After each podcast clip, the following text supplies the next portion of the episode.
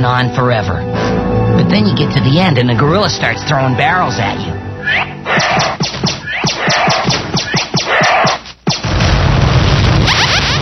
And that's how you play the game.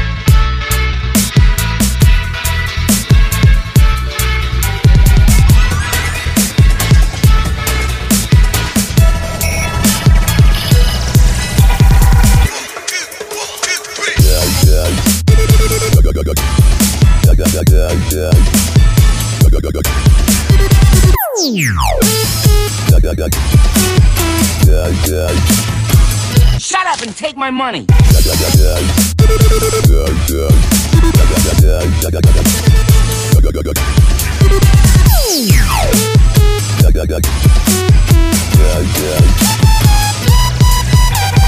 Did you see me escaping? I was all like,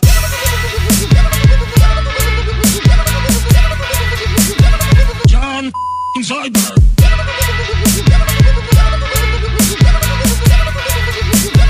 The box says no.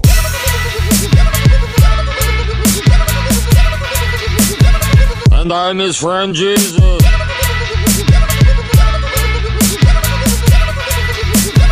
Welcome to the world of tomorrow.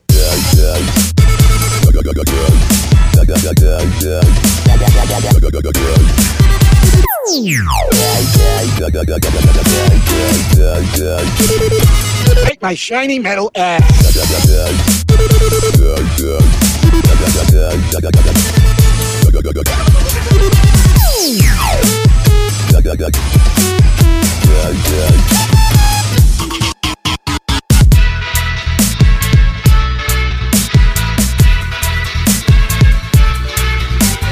Good news, everyone.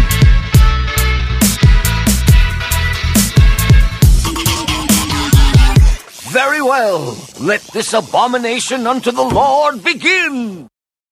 Welcome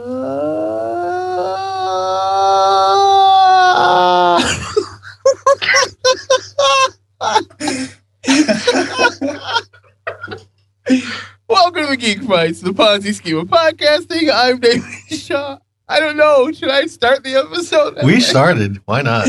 Uh, with me, as always, is Mr. Mike Ortiz. Mike, what are we fighting about tonight? Well, tonight you can kiss my shiny metal ass because we are fighting about Futurama. It's the best of Futurama today. So, uh, who's joining us tonight? Well, this evening we've got somebody who will call it by the incorrect name over and over again. It'll piss me off. That would be Mr. Pete Lucas. Sideways you, frowny face with antenna. Uh, all right. Uh, we've got Yossi Block. Hey. And Ben McCulloch. Hello. Uh, so, um, how the fights work, Mike? Well, this is a best of episode. So, each of our panelists has chosen six of their favorite Futurama things. They can be anything related to Futurama characters, quotes, moments, episodes, whatever. We throw in two more that are chosen by Geek Fight staff to bring it up to 32. We randomly match them up in brackets and uh, we put it to a vote. The winner moves on to the next round. And uh, that continues until something is crowned the best of Futurama. Now, because this is a best of episode, we're using anything. Uh, so this is where you really use your geek logic. Uh, how are we going to pit an episode against a character, against a quote? I don't know. However you want, whatever makes sense to you. That's what we call geek logic. And, uh, you know, especially in something like this, geek logic, if used properly, can cha- change somebody's vote. Okay, speaking of changing, uh, you you you rewrote that. No, we wrote. completely. This is, the, uh, there's no script. Oh, no script. No script. I'm doing it all. I'm I'm I'm going to stick to a script at the end, but from here on out, the beginning is going to be uh, unless I'm I'm really really tired. Hi. Okay. and uh, those of you that are disappointed, like, oh, I wanted to be on that episode. Uh, we were talking about it right before the episode started. We will do a best Futurama episode, so that'll that'll happen. Not best of, actually best episode. So you episodes aren't winning this one unless you know what is it? Jurassic Bark is on here, isn't it? Oh, anyway, let's start the fights. We're going right to you there, Pete. Uh, first fight is Nibbler versus Mom from Mom's Robots. while I do enjoy Mom, and I think she's a total B, uh, I like I like what they've done with Nibbler and how he went from just being a pet to actually being uh, an alien entity that uh, was responsible for Fry's uh, uh, coming to the 30th century. So I got to go with Nibbler. Uh, vote for Nibbler, Mike. Yeah, I'm going to have to agree with that. Uh, Mom is is pretty one note. I mean, they've had expanded her a little bit, and certainly her relationship with the professor has been kind of interesting. But uh, the journey that that Nibbler has made from being a a pet that uh, that poops dark matter uh, to being like a highly intelligent uh, alien who's changing things behind the scene. Really, his whole race, I think, is, is really a lot of fun. Um, plus, he's got that deep, booming voice. So uh, I'll go with Nibbler. Another vote for Nibbler. I believe he's voiced by Frank Welker. Uh, Yossi. Well, I'm. Uh, I guess I'm going to have to make my case for mom right now. Uh, I, I just think that she really fills that role of a credible, competent uh, antagonist because we've got a lot of guys who are, you know, often end up as antagonists who are, you know, later on uh, in, in, the brackets like Lrrr and, and, and Zapp. But Mom is really scary. You know, there's that science fiction trope of the, the evil corporation and probably what happens with mom is what would happen in real life, which is, yeah, people people get used to it, but they are still actually evil. And you know, I, I really uh, like the idea that it, they they've managed to meld the evil corporation with the uh, you know uh, maternal aspect. I mean, she's called mom, and she's looks like a nice old lady, but she's really very cruel, and uh, you know, she never uh, she never loses that edge. So so I really like her but we'll we'll see if she if she makes it any further than this. I'm I'm voting for her. A vote for Mizam. Ben. Yeah, I'm all for uh, a good retcon, and they did a good job with Nibbler with that. But before that, I, you know, he was a boring character, kind of, and Mom was always great. So I'm going to vote for Mom too. A vote for Mom. It is all tied up, and it comes down to me. And I, I wouldn't even consider it a retcon for Nibbler. Uh, they introduced Nibbler, and then the very next season, he's introduced as a super smart guy and needs needs uh, Fry to save the world. And then later on, they oh he was the one that actually tipped him, but it wasn't a retcon either because if you go back and watch the very first episode of Futurama, Nibbler's shadow is in the episode. He's there, so this was planned from the beginning. And Nibbler is awesome, but mom does represent evil corporations, and uh, she's pretty evil, and I, I, like that. Oh, god damn it! I like both of them. God damn it! I, you know what? I'm gonna go. I, I talked myself into Nibbler with the fact that it's not a retcon. It's the fact that if you watch the first episode, Nibbler's shadow is in the first episode. Nibbler is the one that knocks him over, uh, and yeah, I'm gonna go with Nibbler. And Nibbler moves on to the next round, and we are on to our next fight. Mike, this one is yours. It is Leela versus where no fan has gone before the Star Trek episode. Uh, Leela is a great character. Um, uh, certainly, she also has gone on, a, on a, a, pretty interesting arc, and, and, her relationship with with Fry is uh, has has been really one of the highlights of the show. Um, but just prior to starting recording, uh, we were uh, talking extensively about Star Trek until Damon said, "Hey, let's stop talking about Star Trek and start talking about Futurama." and that's because uh, I love Star Trek. Uh, I am a Star Trek fan. Star Trek is is one of the the biggest things on this show, and uh, and where no fan has gone before is their Star Trek episode, and it's actually about you know Star Trek fans essentially, and it's got much of the the original Star Trek cast. So uh, as much as I, I think Leela's a great character, there's a lot of great characters on here. Um, I want to see uh, some some episode love and some Star Trek love move on. A vote for where no fan has gone before. Yossi.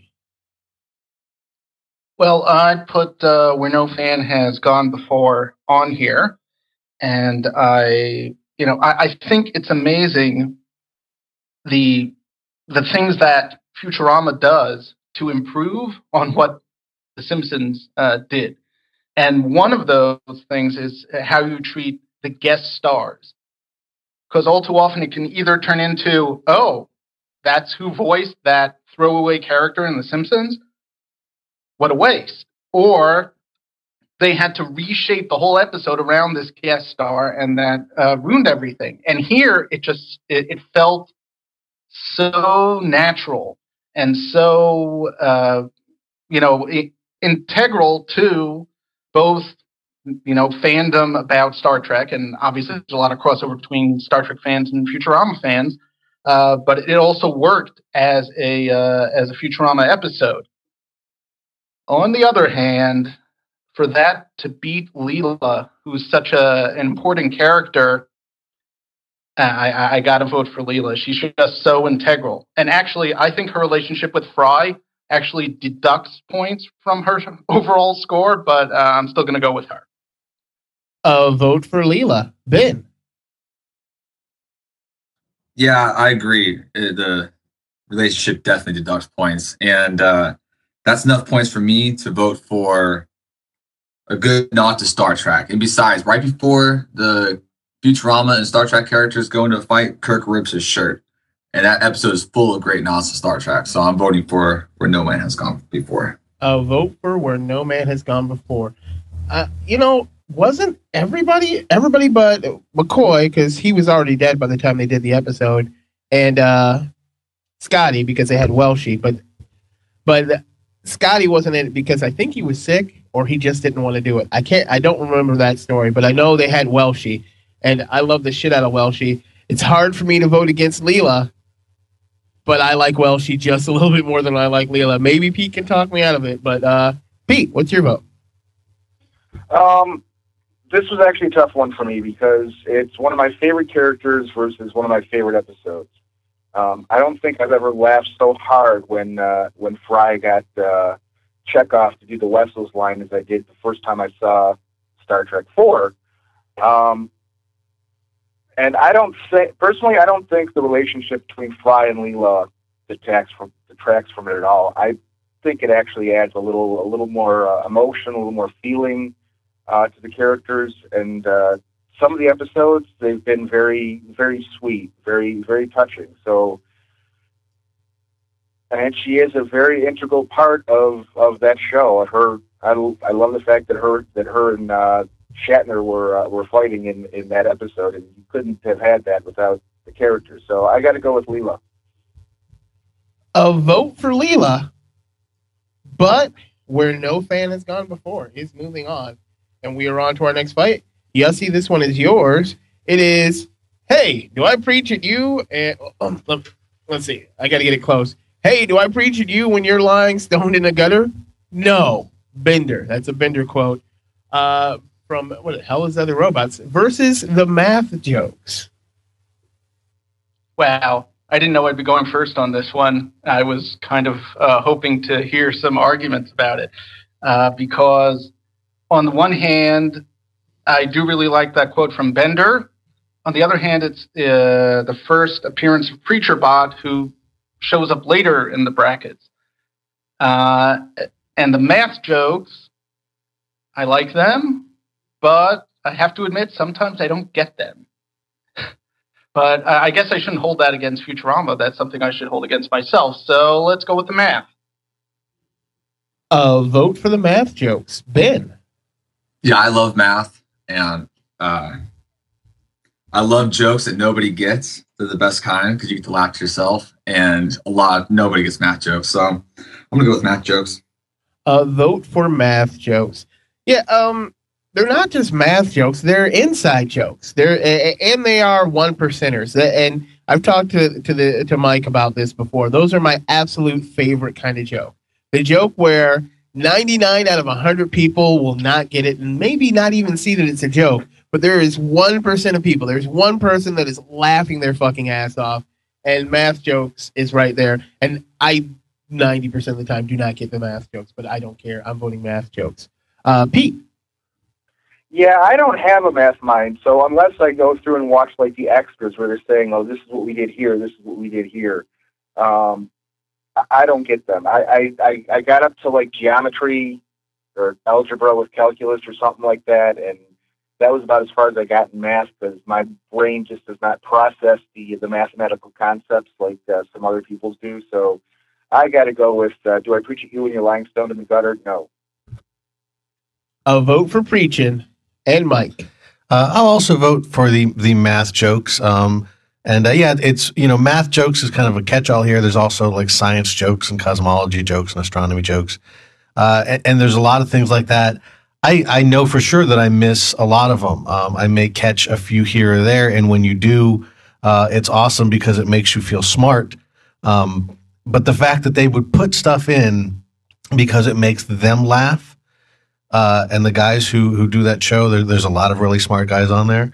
Uh, because they're putting stuff in that makes them laugh. That's that's kind of one of the things that makes this show really good. They're not really pandering to their audience. They're doing what they think is funny, and that to me is always the funniest type of stuff. So, uh, math jokes is a great expression of that attitude. And math jokes is moving on. We're on to our next fight. Ben, this one is yours. It is Fry versus Suicide Booths.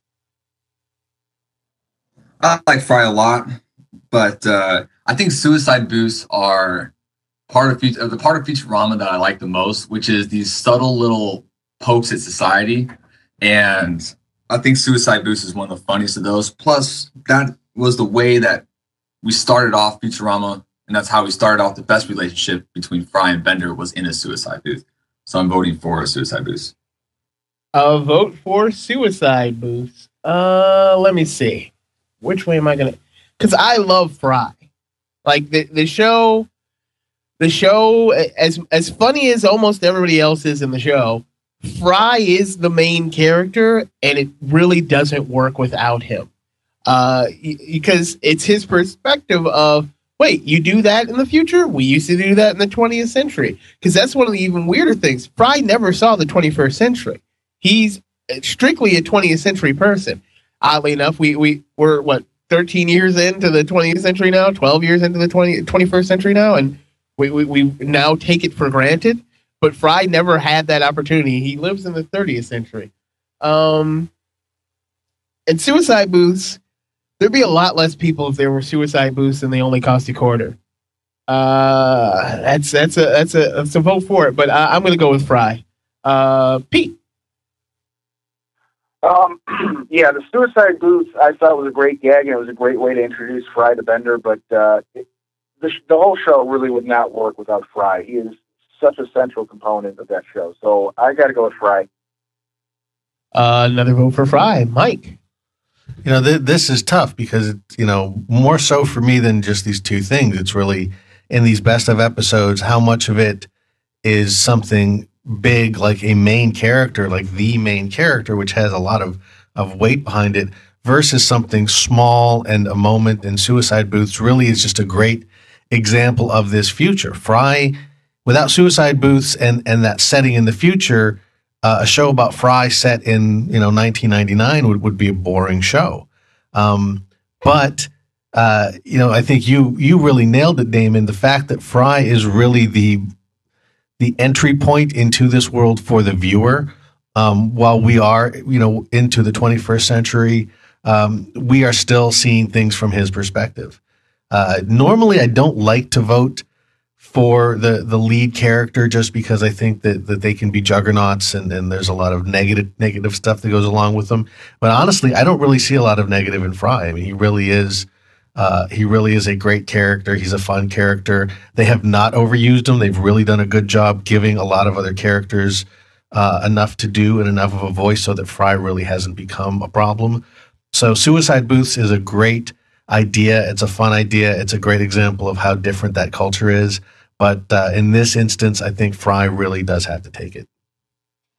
Uh, vote for Fry and Yossi.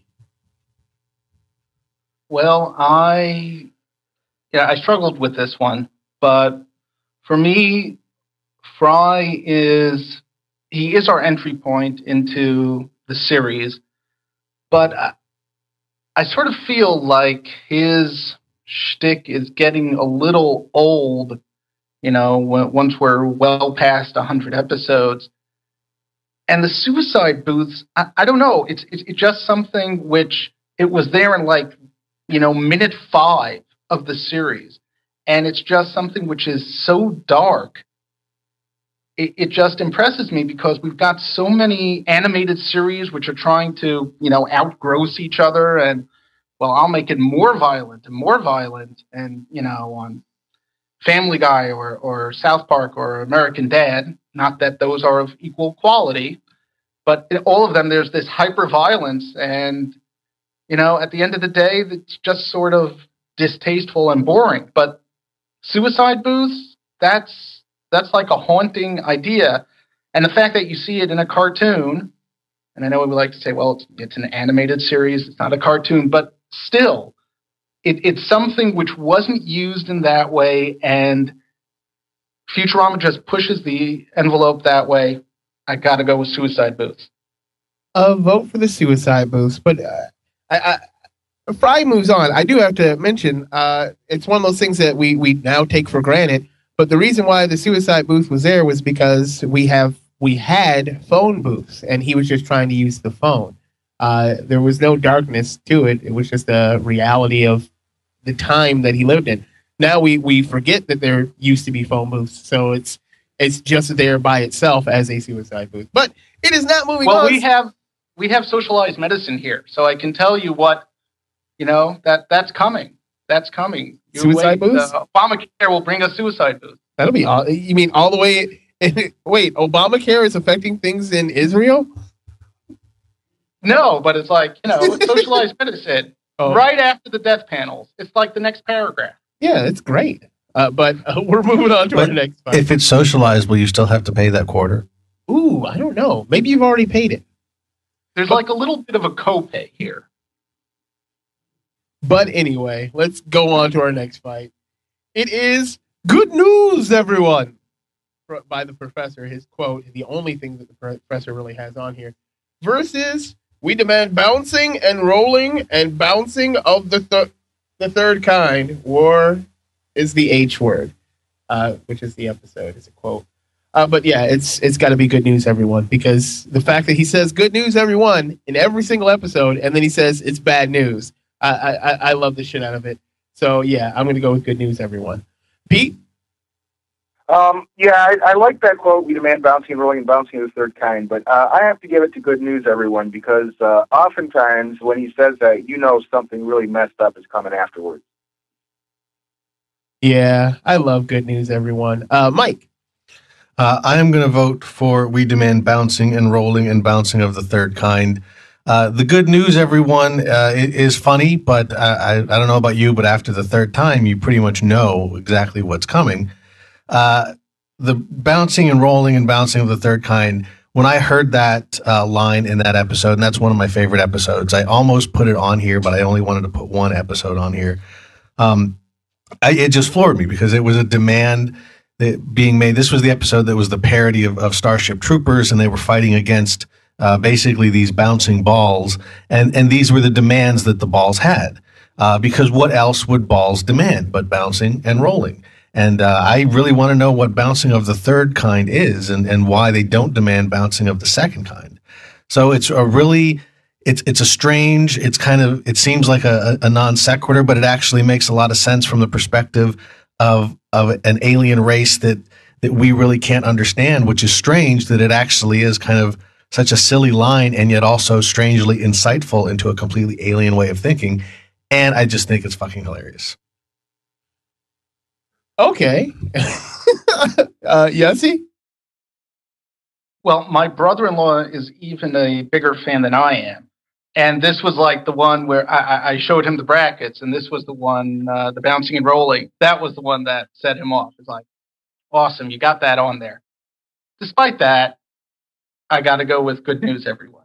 It's just, it's you know, it's the framing of the episode, and it it it gives us the the character of the professor who's sort of like, okay, here you go, off into danger. Uh, I'm, you know, this great scientific genius, and yet what I do most of the time is just, you know, send these people off to make uh, deliveries on the other side of the galaxy. So I'm going with good news. Good news, everyone. Ben? Yeah, Mike, I'm I'm with you big time on this. Uh, it's a great quote by the professor, and it's a great uh, it's a great insight that you provided. I'm glad that somebody was able to provide good insight into uh, uh, the bouncing quote. But um, so I'm gonna I'm gonna throw another vote towards uh, we demand bouncing and rolling and bouncing of the third kind. But good news, everyone, is moving on, and we're on to our next fight. Pete, this one is yours. It's kind of hard. It's uh, Jurassic Bark, which is an episode, versus Nixon's head. Um, well, Nixon's head, I mean, of all the people that they chose, I was like, Nixon? Really? Okay. Um, it's it's a great gag, and they they managed to use it um, very well in a few episodes. But um, Jurassic Bark is one of my favorite episodes. Another one of my favorite episodes. I have a few favorite episodes. Jurassic Bark is one of those, and just because that scene at the end with the dog just waiting always kills me. Um, if you, if you can watch that scene and not come close to tears, you're a monster. Uh, so I got to go with Jurassic Bark. Rawr. Uh, Mike? Yeah, I'm a monster because I know everybody loves that scene, and it is it is touching, but it doesn't really have quite the impact on me as it has on everybody else.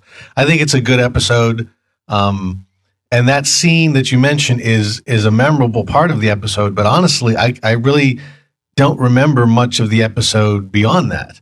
Uh, you know that that is a, a sad moment and kind of a poignant moment, but you know all the rest of everything that leads up to that is something that I when I see the episode, I'm like, I don't even remember this. Um, you know, we were talking about mom being uh, this great kind of villainous antagonist. I think uh, Nixon is everything that mom is, and, and a thousand times more. And the fact that he was he was a great antagonist for us for real, and he still uh, he still manages to uh, to do that well into the future. Um, I, he's actually one of my my favorite characters on the show, and I'm glad he's kind of gotten as much traction as he has. So uh, I'll vote for Nixon's head. I, I, I See, but lose my, my- my problem with my problem with that is uh, because it is Nixon's head, whereas Mom is unexpectedly evil. You kind of expect Nixon to be evil, so it's not really a surprise. Yeah, I think a lot of people expect moms to be evil. Anyway, uh, Yossi? Yeah, I I know Jurassic Bark does have that uh, emotional punch. There's no denying that. But I, I just love, you know, as, as we said before about the math jokes, the, the Nixon jokes. He just took such balls. 25 years after he left power, and you know, five years after he was dead, or seven years after he was dead, something like that, to put him in and and just say, look, some people will get it and it'll be amazing, and some people won't, and we'll move on to the next thing. But we're going to put this character, you know, this is the president of Earth in the future, and I, I just think that that that uh, is part of what makes Futurama unique. That they'll they'll go for that and say, look, you know, as you know, as we said, maybe ninety nine percent of the audience won't get it, but for that one percent, it's worth it. So Nixon's head. Uh, vote for Nixon's head. Ben?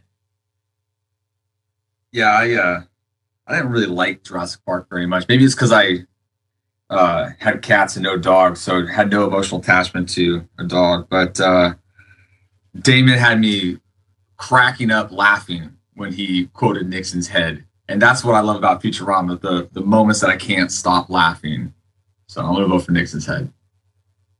A vote for Nixon's head. And uh, yeah, I'll, I'll throw another vote behind Nixon's head. Not because uh, Jurassic Bark, it, it really is one of those things. If you've had a loyal dog, all you had to have is one loyal dog from your childhood and then watch Jurassic Bark.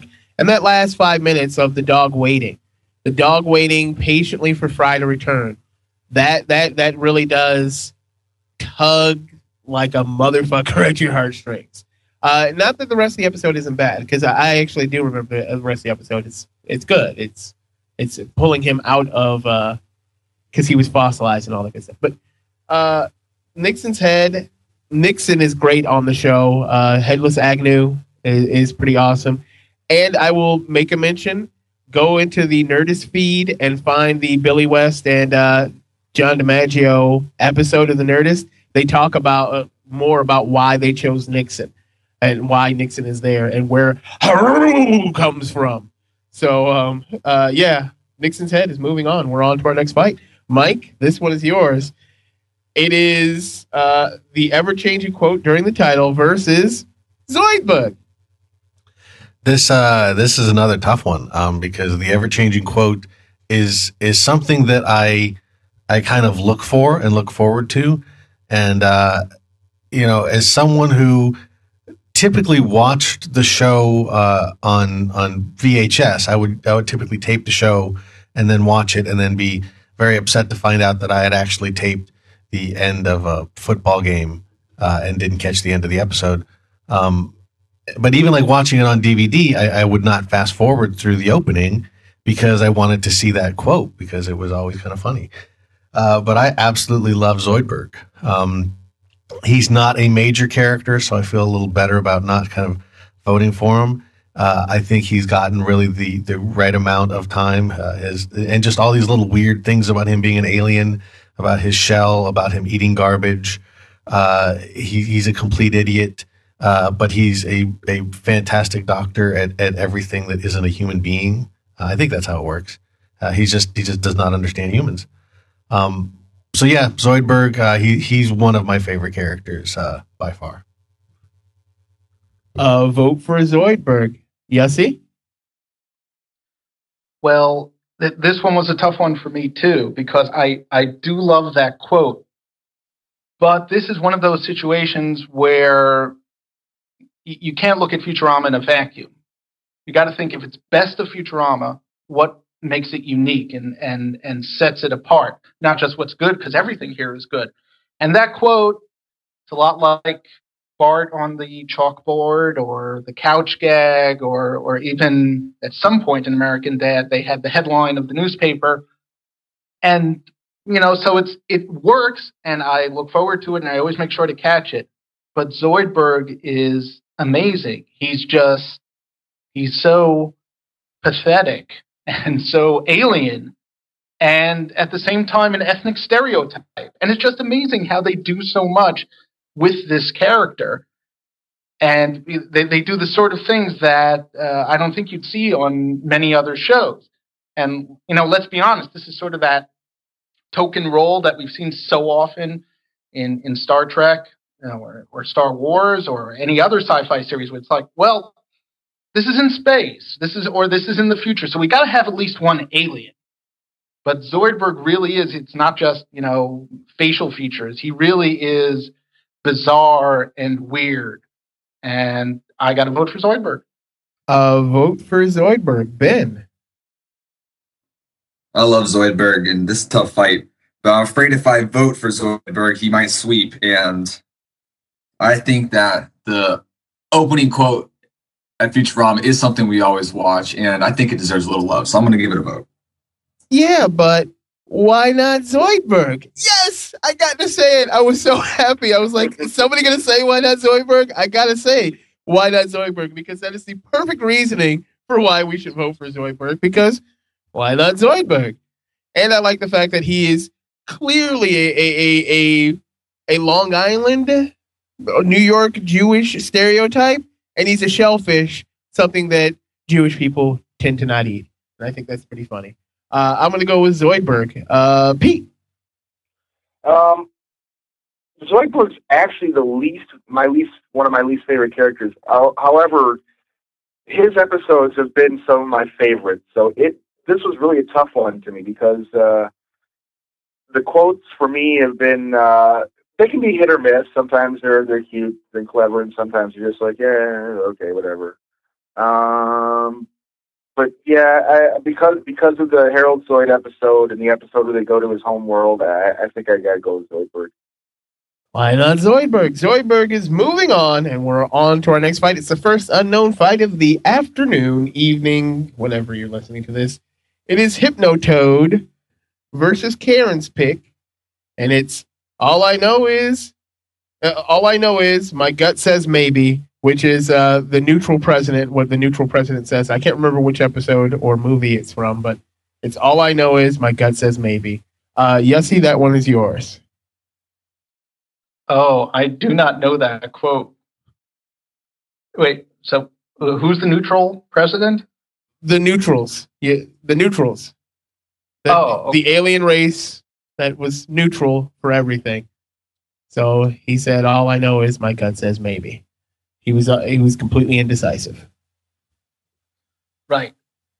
Okay, so well, here's here's the thing that I uh, I think that we you know got to look at those elements which somehow or another just get in there uh, with, with Futurama and they they stick and they become an essential element. And Hypnotoad, as we were discussing actually before we started recording, that sound of the turbine uh, backwards, played backwards, it- it's just you know immediately that sound, you know immediately that visual. It just shouts at you, "This is Futurama." It's it's just funny because of how random it is. We never really get to the bottom of Hypnotoad, but there are a lot of interesting fan theories, and you know I think that that's also a, a great part of Futurama, like the things which you know people discuss. Where did that guy come from? What does what does that mean? Are we ever going to really find out? So I go with the toad. A vote for Hypnotoad. Ben. Yeah, I think maybe if uh, it was a neutral president, I might be able to vote for it because he has so he had, does have some great lines. uh, Um, like if I don't survive, tell my wife hello. But uh, I go catatonic when I see the Hypnotoad. So Hypnotoad. A vote for Hypnotoad. Uh, Hypnotoad is good, but I do like I do like the quote. Uh, All I know is my gut says me, but uh, all hail Hypnotoad. My vote is for Hypnotoad.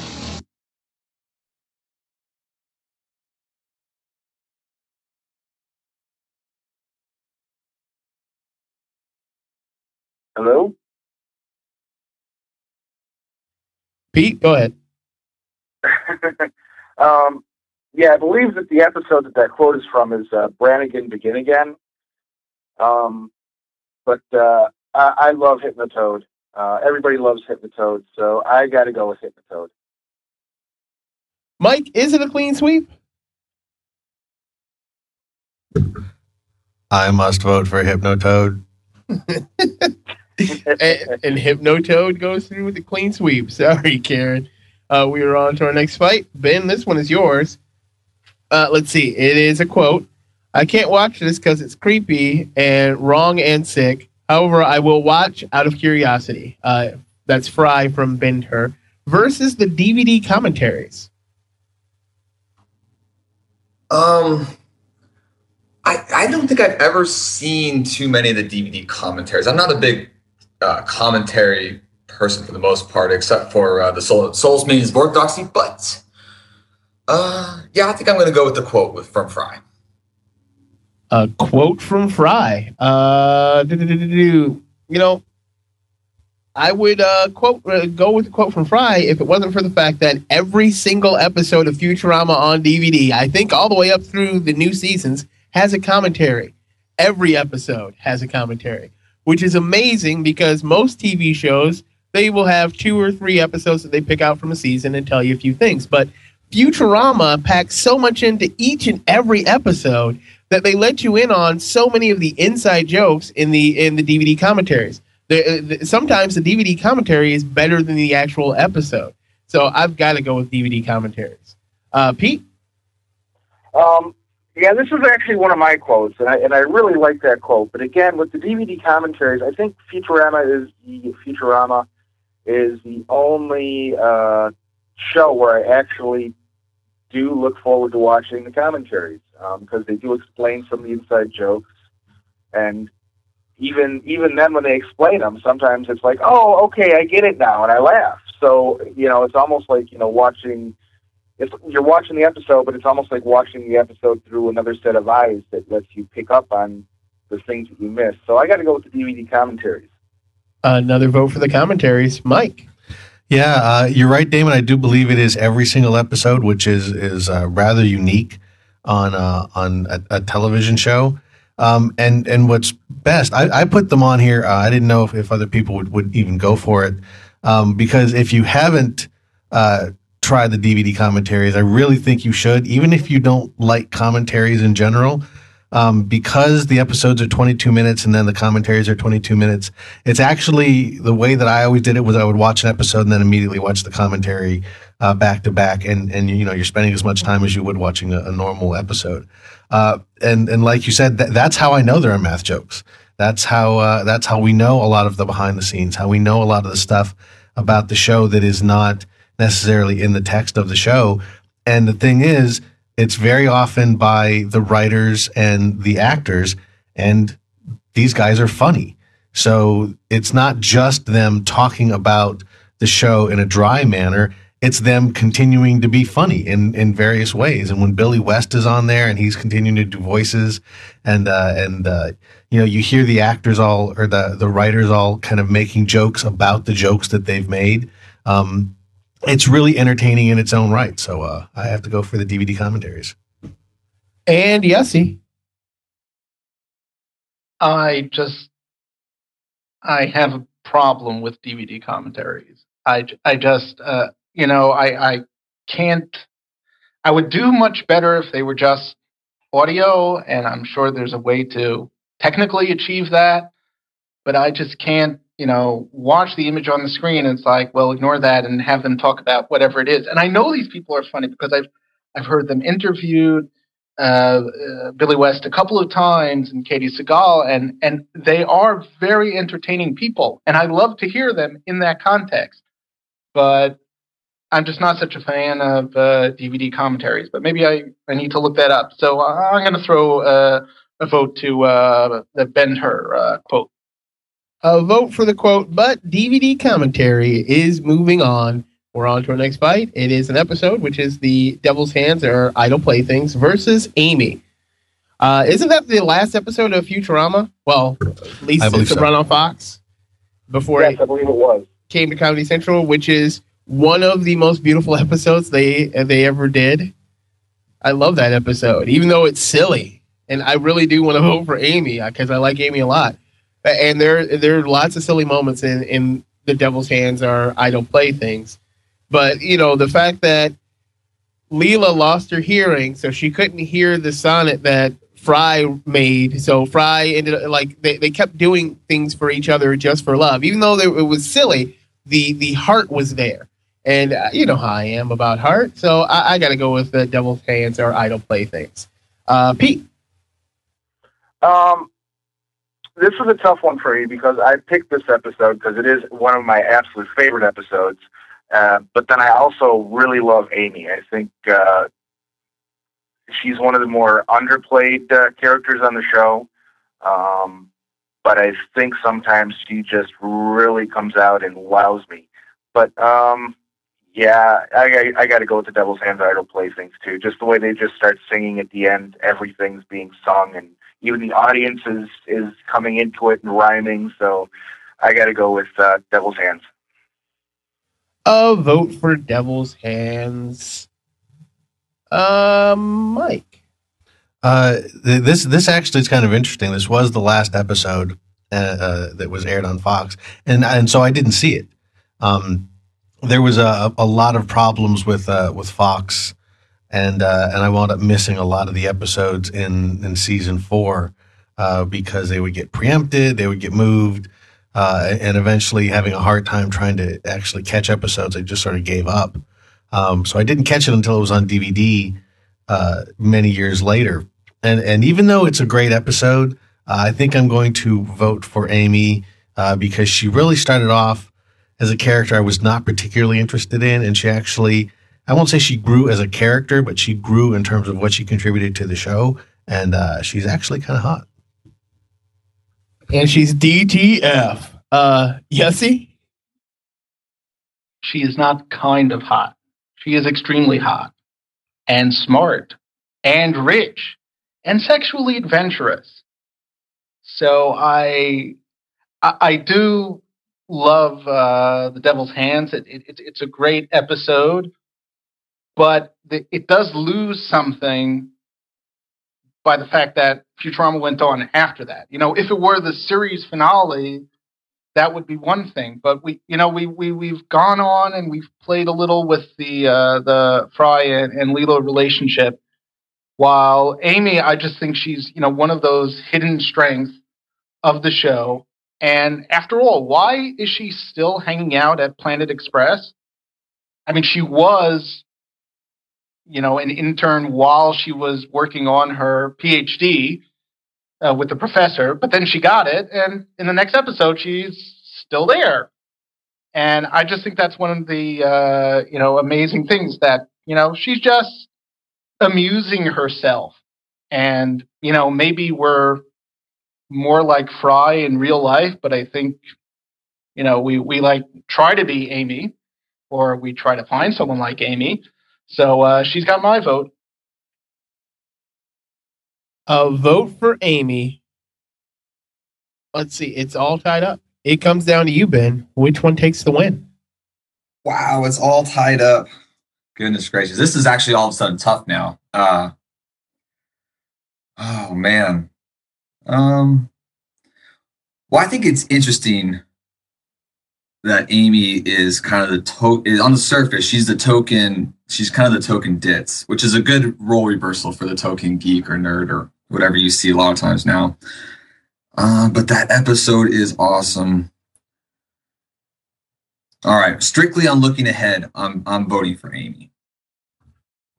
A vote for Amy, and she's DTF. DTF. She really is. Seriously. At the Actually, drop of that might have swayed my vote. but Amy is moving on. We're on to our next fight. Pete, this one is yours. It is Bender versus a Bender quote, which is the worst kind of discrimination is the kind against me. Um.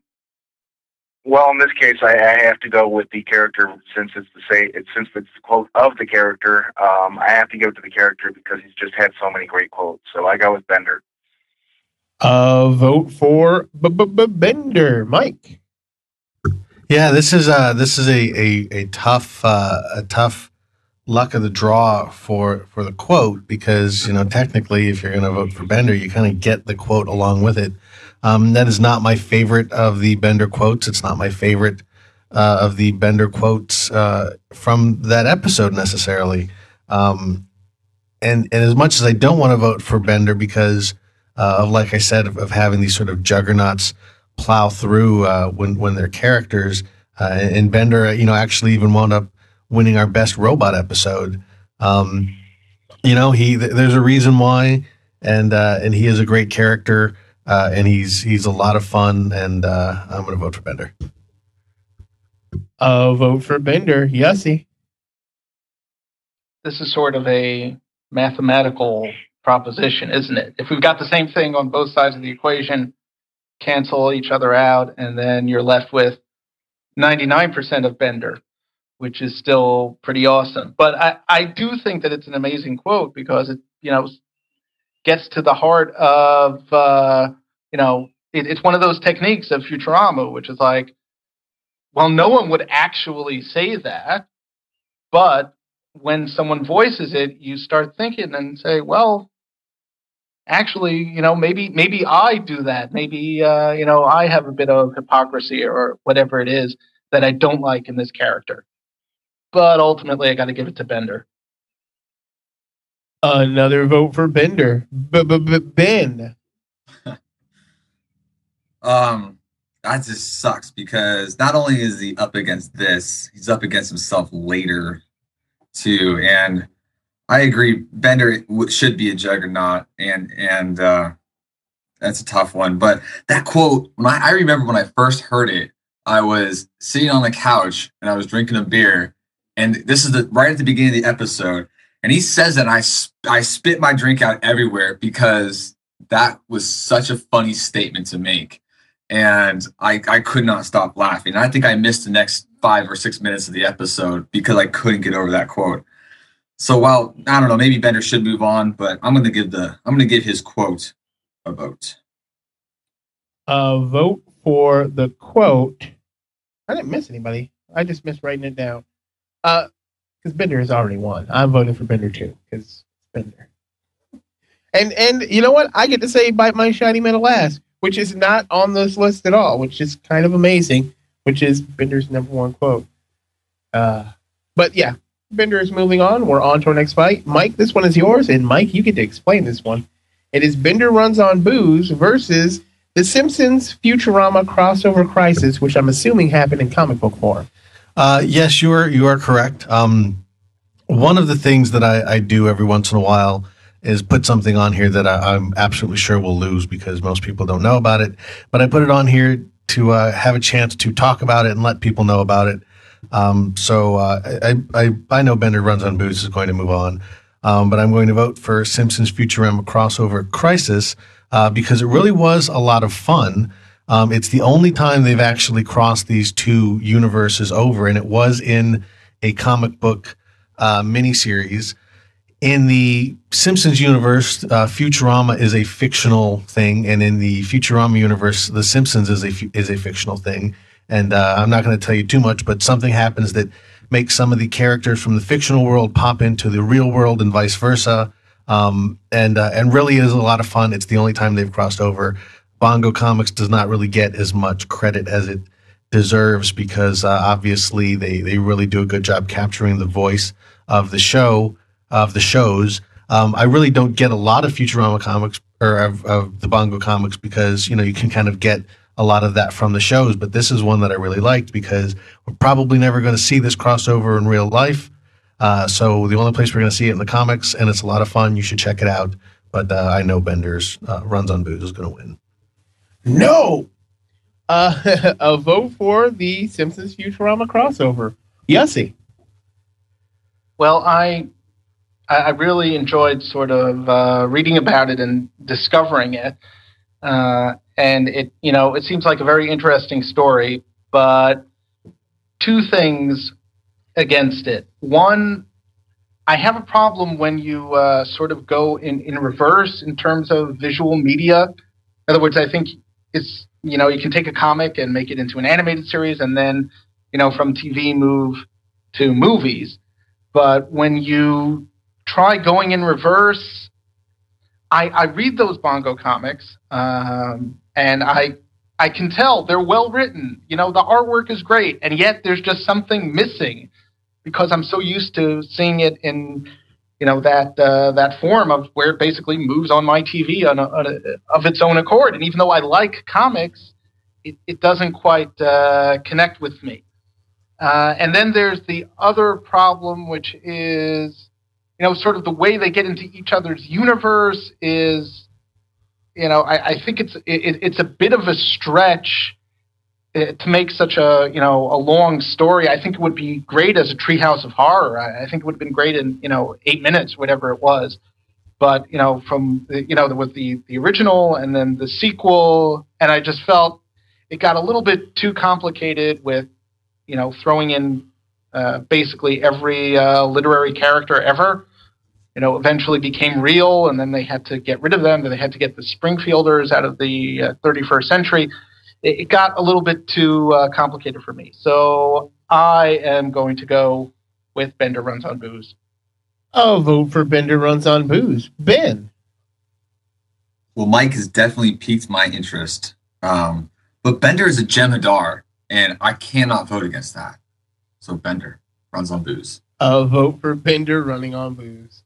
I'm going to vote for the uh, comic book crossover because, uh, yeah, we are already going to talk about Bender in the next round anyway. So I want to hear more about this crossover. Mike, you can spoil it all on here if it moves on. I'm voting for uh, the Super, uh, Simpsons uh, Superman, the Simpsons Futurama crossover because it's kind of like uh, the Jetsons uh, Flintstones crossover. Uh, Pete? Um, yeah, I'm. I I had to actually look this one up because I had no idea. I'm like, there was a Simpsons Futurama crossover and I missed it, and then I realized it was in comic form. Um, and I'm not familiar with it, so I can't just vote outright on it because I don't think that's fair. But I can vote for Bender runs on booze because I know he does. So lame. Can I change my vote to Superman Futurama? Because uh, I, I think that would be amazing.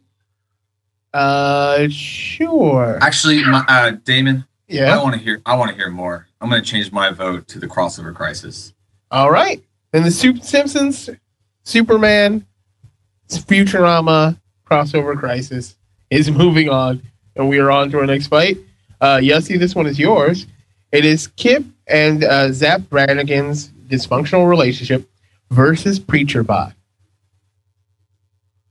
Well, here once again we've arrived at something which is Futurama does it well, and only Futurama does it at all. I think in the case of uh, uh, and Kif's relationship, we've got something great there. It's very well done. It's very entertaining. But at the end of the day, we, we, we've sort of seen that before. It's not the first time we've seen the incompetent commander and the, you know, the second in command always has to rescue him, but he never gets the credit. Uh, you know, in a way, it's uh, Burns and, and Smithers. So it's very well done. But then you have Preacher Bot, and you know he's my, my brother in the cloth, and he is based on a, a black street preacher, but he can play anything because it's the Church of Robotology. It can it can be anything. You, you need it to be uh, Jewish, we can do that. You need to be Catholic, we can do that. You need to be evangelical, we can do that. And that's one of the great things about Futurama. Sure, it's set in you know the 30th and the 31st century, but it can comment on things happening in in our time. And that's something which, say, you know, a character like Reverend Lovejoy on, on The Simpsons, at the end of the day, he's clearly a Protestant minister of some sort. And so when you want to talk about something else, uh, some other aspect of religion, you got to drag in, uh, you know, a, a new character. Uh, but Preacherbot, he can do it all himself. So uh, Reverend Lionel uh, Preacherbot. Preacherbot gets a vote. Ben. Uh, I I do like Kif and Zapp's relationship. I mean, it's more than just uh, the. Uh, it's more than just a mirror of other similar relationships, incompetent commander and whatnot. But uh, I mean, they really dance on some very touchy, t- uh, touchy subjects with that, and they do it. They do it tactfully, and I think they do it in a very subtle way, which allows them to get away with it. But the Church of Scientology was a little upset when they made the Church of Robotology, and anything that will piss off the Scientologists is a vote in my book. So I'm going with the Preacher Bot. A vote for Preacher Bot. Uh, I like how you guys keep t- dancing around it. It's Kirk and Spock, God damn it! That's their relationship. It is Kirk and Spock. Kif is Spock. Zapp is Kirk. The the the inflated like cartoonish Kirk and cartoonish Spock, but that's what they are. And I love that relationship. Uh, I, I'm amazed that nobody brought it up. We, we were talking about it. You, bring up Benders and Jem'Hadar the, the fight before, and you don't say Kirk and Spock. I'm going with Kif and Zapp. Uh, Pete. Yeah, they've both had some good moments, but I, overall, I I think I have to go with Kif and Zapp just because I think that whole dysfunctional thing has made me laugh more than Preacher Bot. It is all tied up. It comes down to you, Mr. Ortiz. Which one takes the win? Uh, I am I'm going to go with Kif and Zapp uh, precisely for what you said, Damon. Um, and it, it it is actually it is Kirk and Spock, but it's an inversion of it because uh, because Kirk uh, always understood what Spock brought to the table or to the table. Kirk uh, understood that he relied on Spock, uh, whereas uh, Zapp never does. I mean, Zapp doesn't, even though he does actually rely on Kif a lot, and and because of that, um, Kif is is very uh, he's very meek and and very sad and does not really uh, does not really ever kind of live up to his full potential. Um, but yeah, I mean, it's I, I actually just wish Zapp were on here alone, just because uh, I I absolutely love him and he's he is he is a in in many ways a better Kirk than Kirk himself. Um, so yeah, I just that that that relationship has just been so much fun over the years, and it's one of my favorite parts of Futurama. Praise Jeebus. Wasn't there Jeebus in the show? Uh, but Kif and Zapp is moving on, and we are on to our next fight. Uh, ooh, this is a hard one. Ben, this one is yours. It is Emperor Lrrr, Lrrr versus Hedonism Bot. I'm glad I get to go first because I am the ruler of Omicron Persei 8. I'm voting for Lrrr. I'll vote for Lrrr. Uh, hmm. Yeah, no, I like Lrrr. I like Lrrr a lot. And uh, you know, I, one of the things I had to did I yeah stop eating our children. I had to had to remove that quote because Michael was supposed to be on this episode, and he does have the "stop eating our children" quote. But hedonism bot is completely unnecessary. Why would you build a robot to just sit there and be a hedonist? It serves no purpose. Bender's purpose is to bend things. Like almost every other robot on the show has a purpose and and there is a reason to build it. There's no reason to build hedonism bot. I love the shit out of hedonism bot, so I'm voting for hedonism bot. Pete, Um,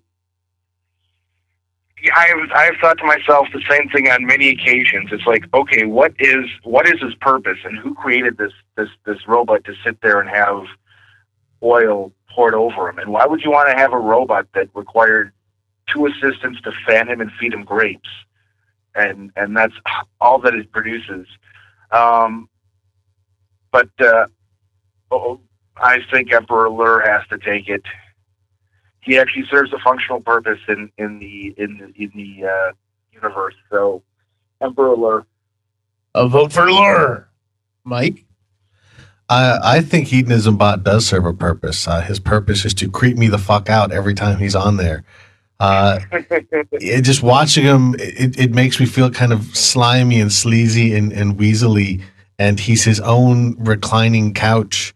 Uh, and uh, you know the the episode where he uh, he pays Bender to vomit on him. Uh, I mean, it's just it's just some messed up stuff. And, and he's a messed up character, and I find that endlessly entertaining because I guess I must be a messed up character too. But uh, yeah, I'm going for hedonism bot. a vote for hedonism bot. It is all tied up. It comes down to you there, Yessie. Which one takes the win? Well, there was actually a race between Ben and me who could uh, submit Lrrr first. I was checking the spelling of his name, and then I saw, whoa, he put it on his list. I guess I have to go find a different uh, sixth uh, contribution. And, you know, I could almost give it to Hedonism Bot because there are so many robots who didn't make it. You know, Calculon didn't make it, and uh, Robot Devil didn't make it. But at the end of the day, Lrrr is just, you know, isn't that what it would really be like if there were some, you know, invading alien? He would just be, you know, annoyed at his wife and, you know, uh, worried about his kids. And that's that's the great thing about Lrrr, and that he wasn't just, you know, one joke or in one episode. He keeps coming back. So he's got my vote. Oh, vote for Lrrr. Uh, hedonism bot is in more episodes than Lrrr. Just just throwing that out there. But Emperor Lrrr is moving on. We're on to our next fight. It is Scruffy versus the bots and the bees. And I don't remember the the episode, the bots and the bees. I don't remember what happens in it. Uh, I'm sure somebody might be able to remind me, but uh, I'm still voting for Scruffy because I love the shit out of Scruffy because he's well Scruffy.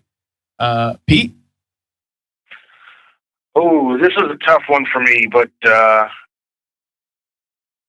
I think I think I, the bots and the bees was a good episode, but I don't think it was one of my favorites from what I recall of it. That was the one where uh, Bender has a kid with the uh, vending machine, right? If I recall correctly. Um, So I got to give it to Scruffy. another vote for Scruffy. Mike, Yeah, I, I know this is, is you know going to sound kind of blasphemous, but uh, I've, I've never really understood quite the appeal of Scruffy.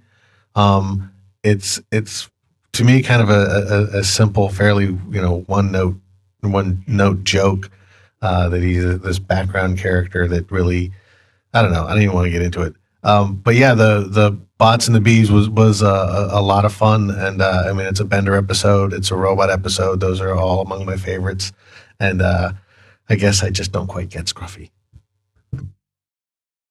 there's nothing to get when it comes to Scruffy.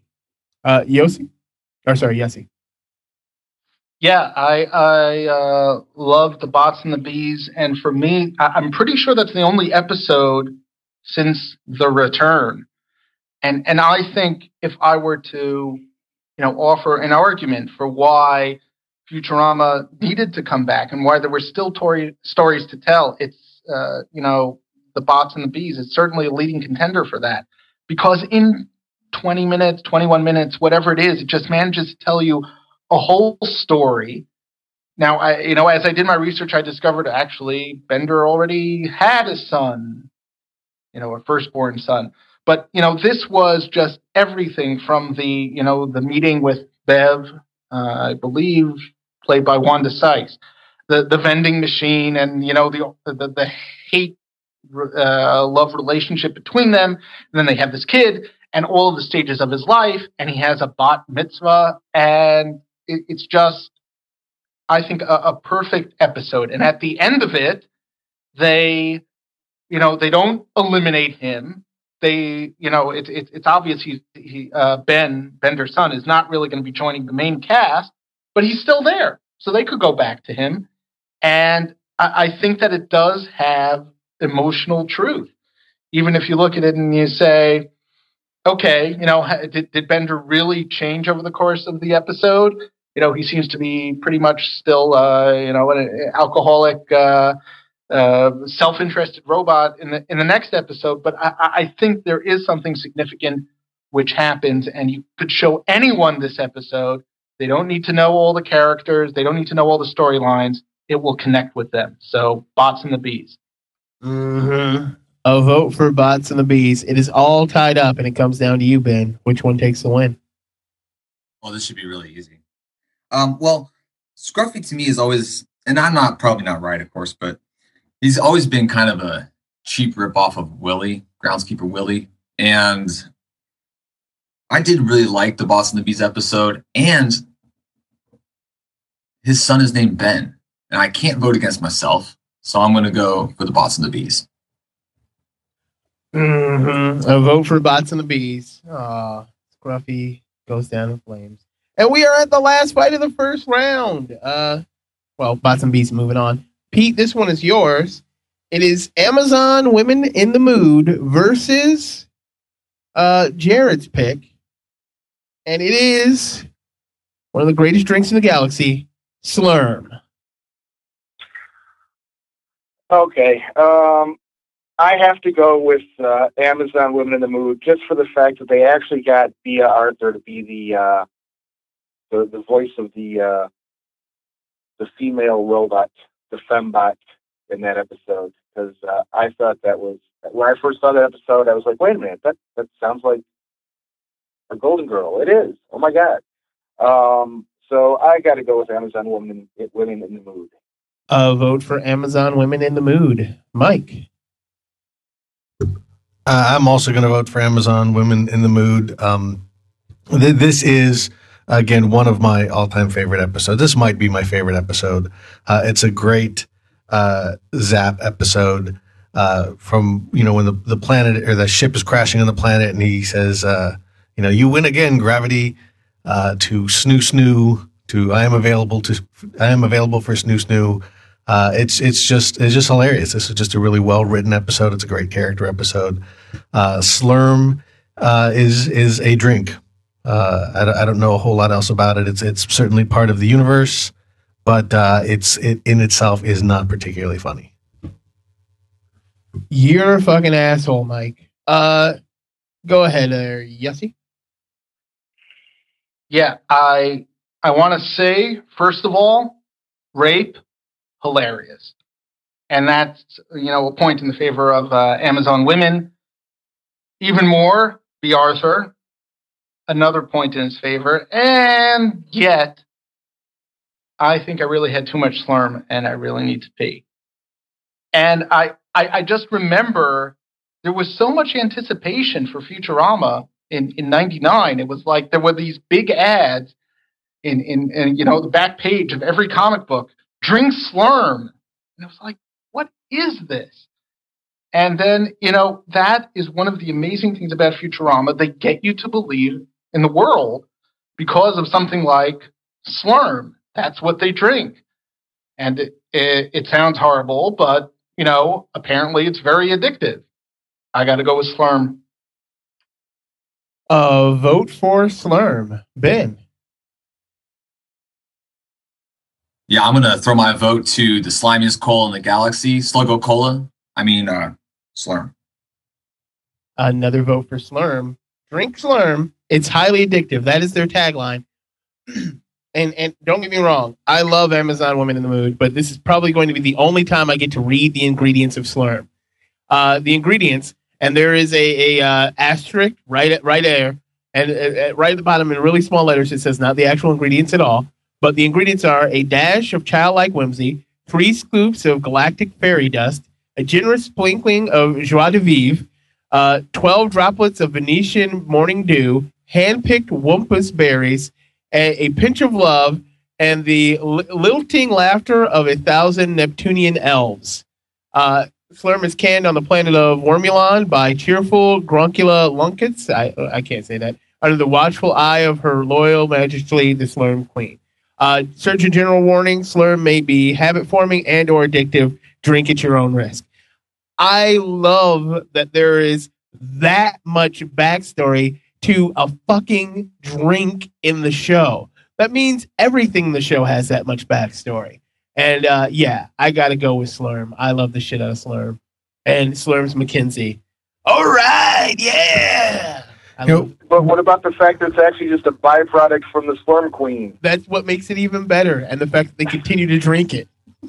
I, I do have one point to make about uh, Amazon women, though. Not not What? in not trying to sway anybody's vote, Yeah. but uh, wh- when you said uh, you know rape is funny, uh, Zapp's exact words are the uh, the mind is willing. Well, not exact word, but his, his quote was the the mind is willing, but the flesh is spongy and bruised. So if the mind is willing, it's not rape.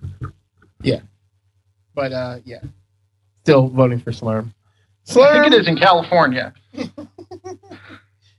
uh, Slurm, Only if he's been roofied with some slurm. Slurm, it's highly addictive, is moving on. And we will be back right after this thing of stuff with maybe stuff. I hope we put a, put a Slurm commercial in the middle of the episode because they have Slurm That'd episodes. Or the uh, underpants commercial. I like the underpants dream. But So anyway, I, w- I wouldn't put the slurm commercial in because if slurm wins, then that would be the outro. oh, oh, so you now give it away if you leave this part of the episode. Slurm is No. winning. Could be. Anyway, we'll be back. from 30th Century Fox. Trapped by a twist of fate and awakened in a strange new world. Oh my God, it's the future. One man will lose everything he knows. His parents, my girlfriend. I'll never see any of them again. Yahoo! and discover everything he's dreamed of. Tourist. The adventure, Can I do the countdown? Knock yourself out. Ten, nine, Okay, we're here. the romance, Strip naked and get on the probulator. the danger. we have you partially surrounded. The future is now. The story that's a thousand years ahead of its time. From the creator of The Simpsons, Are we gonna fly through space, fighting monsters and teaching alien women to love? Futurama, premiering Sunday, March 28th on Fox.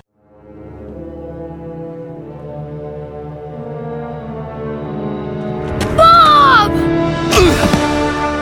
We come from the net. Blogs, websites, podcasts, to this place, the, Mainframe, Chronicle. Our format, podcasters. To analyze and discuss. To discuss the shows we love. Their strengths and flaws. We discuss them until our jaws ache.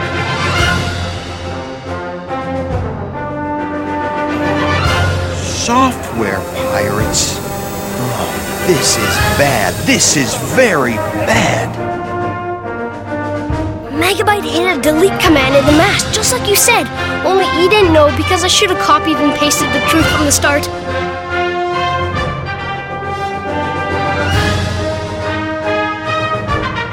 I am the Crimson Binome.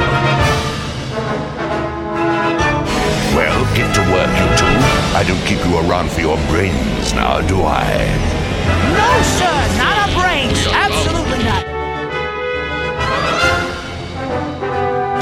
of a door? Ever heard of a frisket?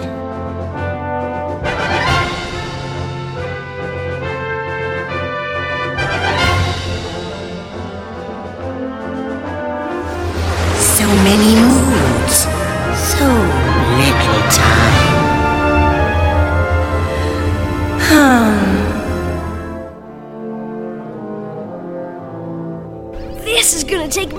Millions and millions of nanoseconds. This might even take one whole second.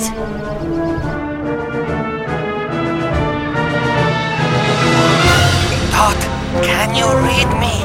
Dot! Not good. This is not good.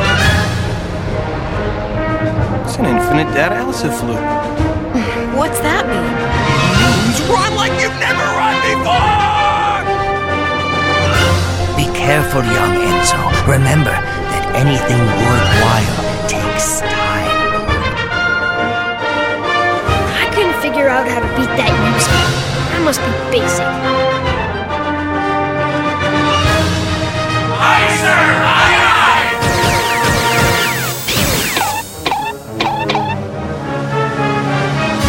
They say the listener lives outside the net. and listens to podcasts. No one knows for sure. But we intend to find out. Mainframe Chronicle. Join us as we explore the world of mainframe and the adventures of Bob, Dot, and Enzo in the Mainframe Chronicle podcast. You can find us at mainframechronicle.blogspot.com, on Twitter at MF Podcast, or on Facebook and iTunes by searching Mainframe Chronicle.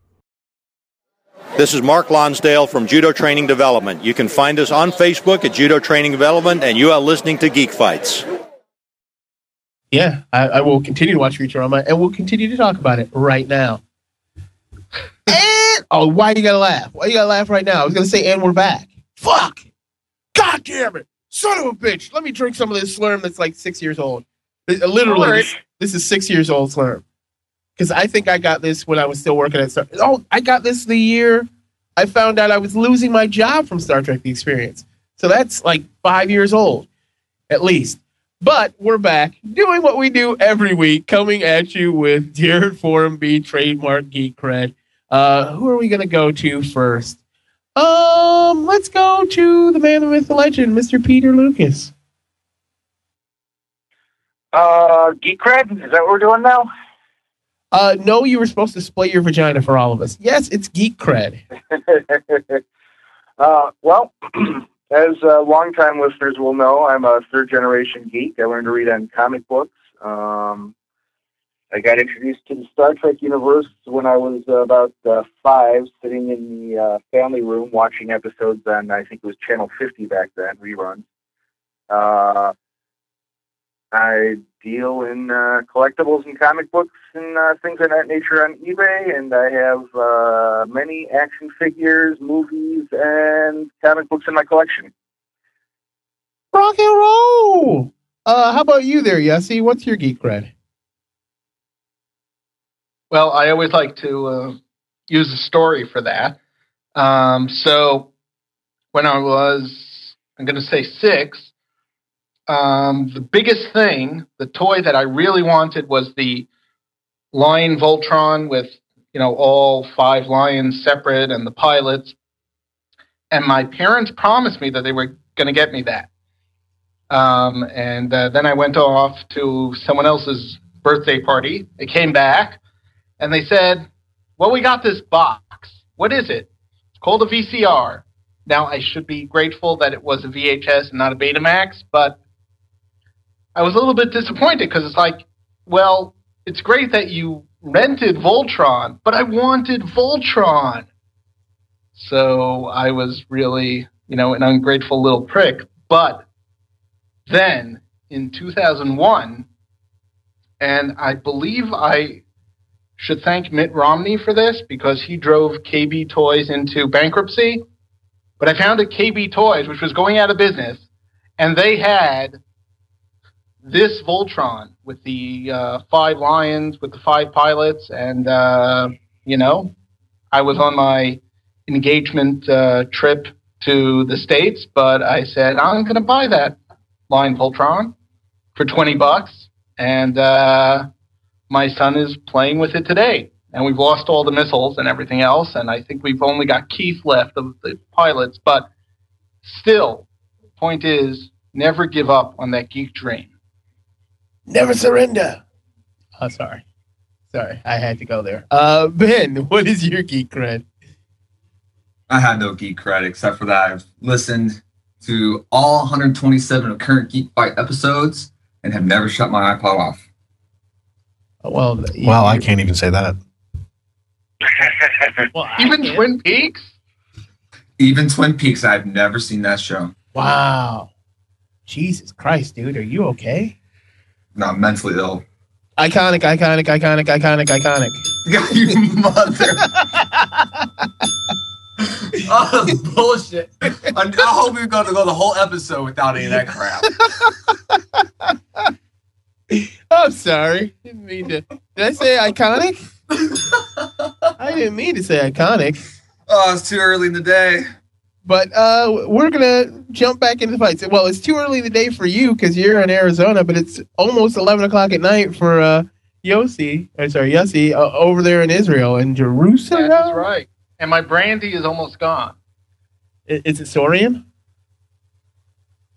You know it should be, but it's uh 84. That's the brand. So I, I like Oh, to not think of it as Orwellian. It's not. It's not Saurian brandy, so it doesn't matter. Uh, Mike, let's let's jump back into these fights. All right, it's yours. It's iconic.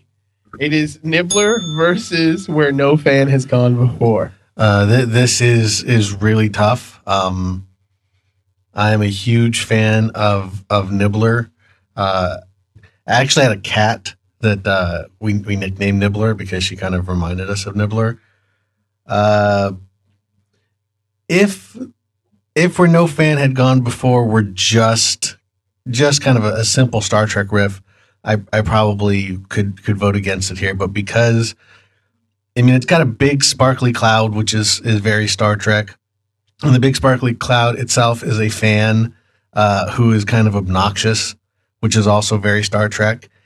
And because there was a weird personal satisfaction with this particular episode, uh, like I had mentioned before, I used to re- record Futurama, and then if like the football game would go long, it would start late. So I missed the beginning of or the end of this episode when it was uh, first run, and then uh, the show was canceled shortly after that. I missed a lot of the episodes after it. I didn't see the ending of this episode until it came out on DVD, and and that made me so happy. I'd been waiting, and I, and I, and when it came out, I was actually watching all the episodes in order, and I wouldn't break that. So I was kind of in anticipation, like, okay, only three more episodes to get through it. Till we get to the Star Trek, only two more episodes to get to. So because it was such a, a long wait and ultimately a great payoff, uh, I will go with where no fan has gone before. Uh, vote for where no fan has gone before. Yesy. Well, I know it's a little bit unfair, but I just feel like the Nibbler thing has been done so many times. I mean, maybe we should blame it on uh, Seth MacFarlane, but you know, we've had oh well, the baby talks and the alien talks and the dog talks and the bear talks and um, the fish talks. But okay, so Nibbler is, you know, he also talks. He, he's a pet who talks. And I, you know, once again, it's that question of does Futurama do it well or does Futurama do it in a way that no one else does it? And I think that where no fan has gone before, I mean, I love that I voted against it last time, but it, even so, it went through. That's awesome. And I, I'm definitely going to vote for it this time where no fan has gone before. A vote for where no fan has gone before. Ben. I regret I regret that we met in this way. You and I are of a kind. In a different reality, I could have called you friend. Ah yes, episode nine, Balance of Terror. Episode ten, ha ha ha! I win. No fan has gone before. What? Oh. Never mind. A vote for where no fan has gone before. Um, yeah, Nibbler's not a pet. I don't know. I, I, I, it's one of those ill-conceived things. He's he's not a pet. He's just another alien that happens to live with them. Like he, he he's content to hang out and be fed by Leela, but he's he's not a pet. He never was. Uh, so I'm I'm gonna vote for Nibbler. And uh, Pete. Um, yeah, what was the quote that uh, Nichelle Nichols had in it? This is like the uh, start, the Philadelphia Star Trek convention all over again. It is a great episode, but I, I, I have to show some love for the Nibbler. Nibbler gets another vote, but where no fan has gone before is moving on through, and we're on to our next fight. Yossi, this one is yours. It is Math Jokes versus Fry. Yeah, I think I'm gonna stick with what I said before and math jokes. I wish I got all of them. I get maybe half of them, and uh, that's good because it's you know challenging me. And Fry is, yes, he is our point of entry into the into the series, but he's you know ultimately ends up being another one of those guys who's the you know uh, fat loser who somehow gets the hot chick. So I'm going to go with math. Going with math jokes. Ben. Yeah, well, pie says the I get real, and I says the pie get rational. I'm going with math jokes. A vote for math jokes. All this Fry hate. Uh, he does not get the hot chick. What What are you talking about? There's an on again, off again relationship with a girl who has one eye. She's a girl that has one eye. It's kind of freaky, dude. Haven't you ever seen those pictures of women where they where, they've done real life Leela, where they've blown up a woman's eye to one, and it's freakish. It's like, uh, but he's okay with that. She's not the hot chick. It's just everybody around because Amy's the hot chick. Yeah, Amy is the hot chick. She's DTF, and she's a hot chick. Uh, and, and Fry, Fry, they, they use him perfectly because sometimes he's the point entry, and sometimes he's just a part of the show. He and and he he falls back into the secondary role. But it's when they do something weird on the show, and we are all watching it and going, "That's weird." If Fry isn't there to go, "That's weird," there is no explanation for us. It's just another math joke where it goes over our heads and we don't get it.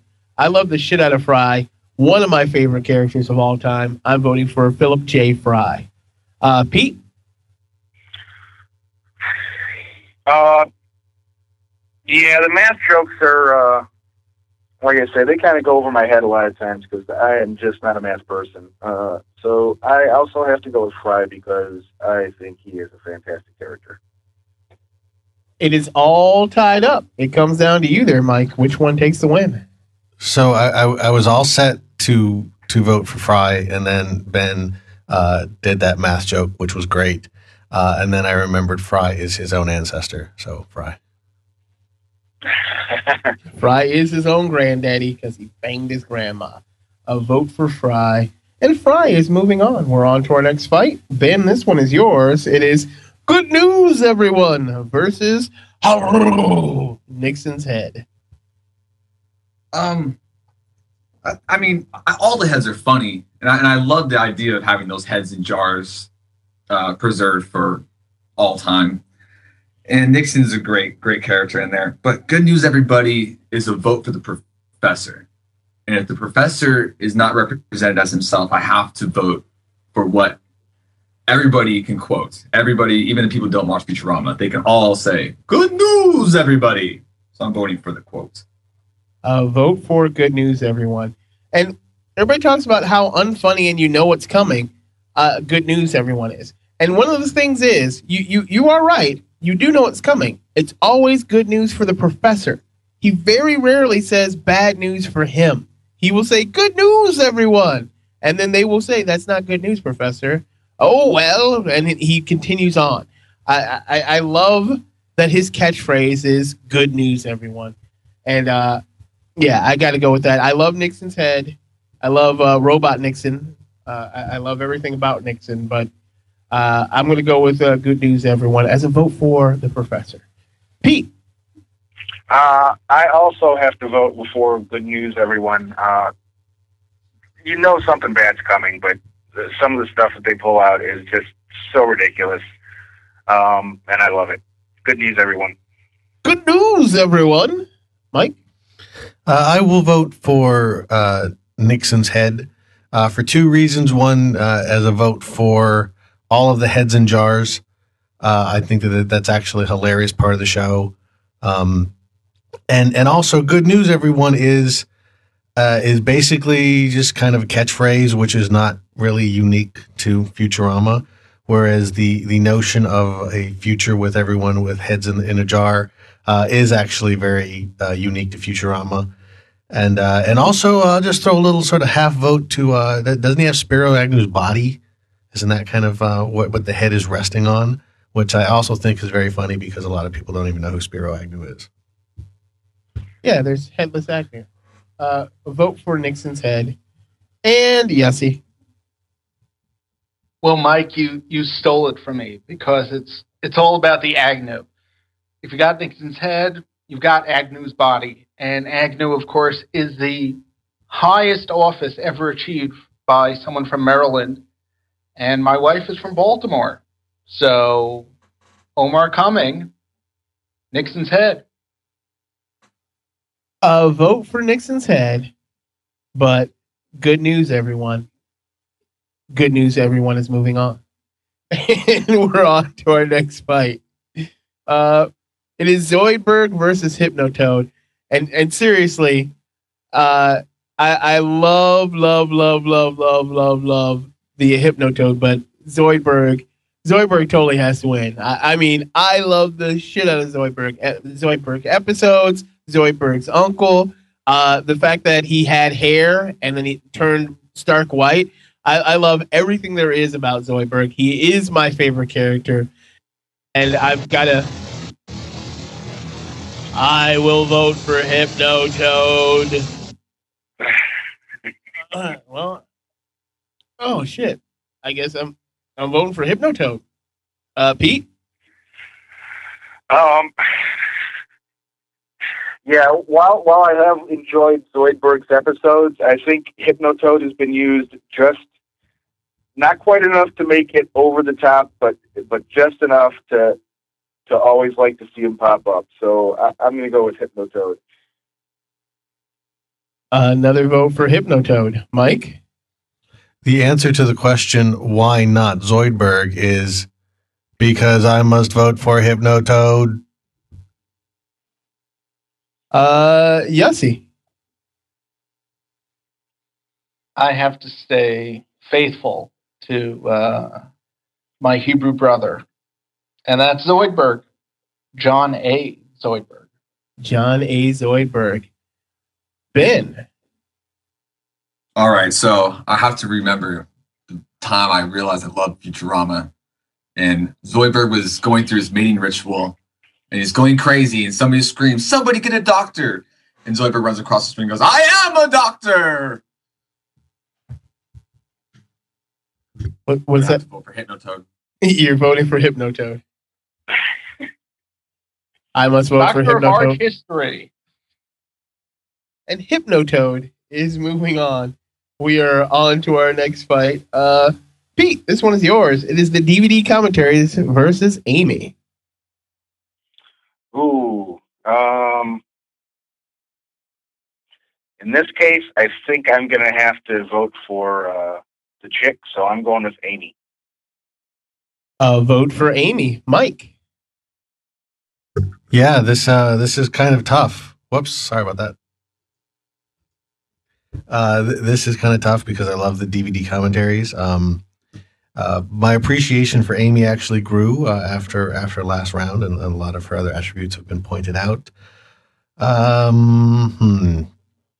Uh, you know, I'll stick with the DVD commentaries uh, because we've got a lot of uh, of character type stuff moving ahead, and the DVD commentary is something that uh, for me is very unique to Futurama because there are no DVD commentaries that are as good as the Futurama commentaries. Uh, vote for the commentaries. Yossi. One Wong makes a right. A vote for Amy Wong. Ben.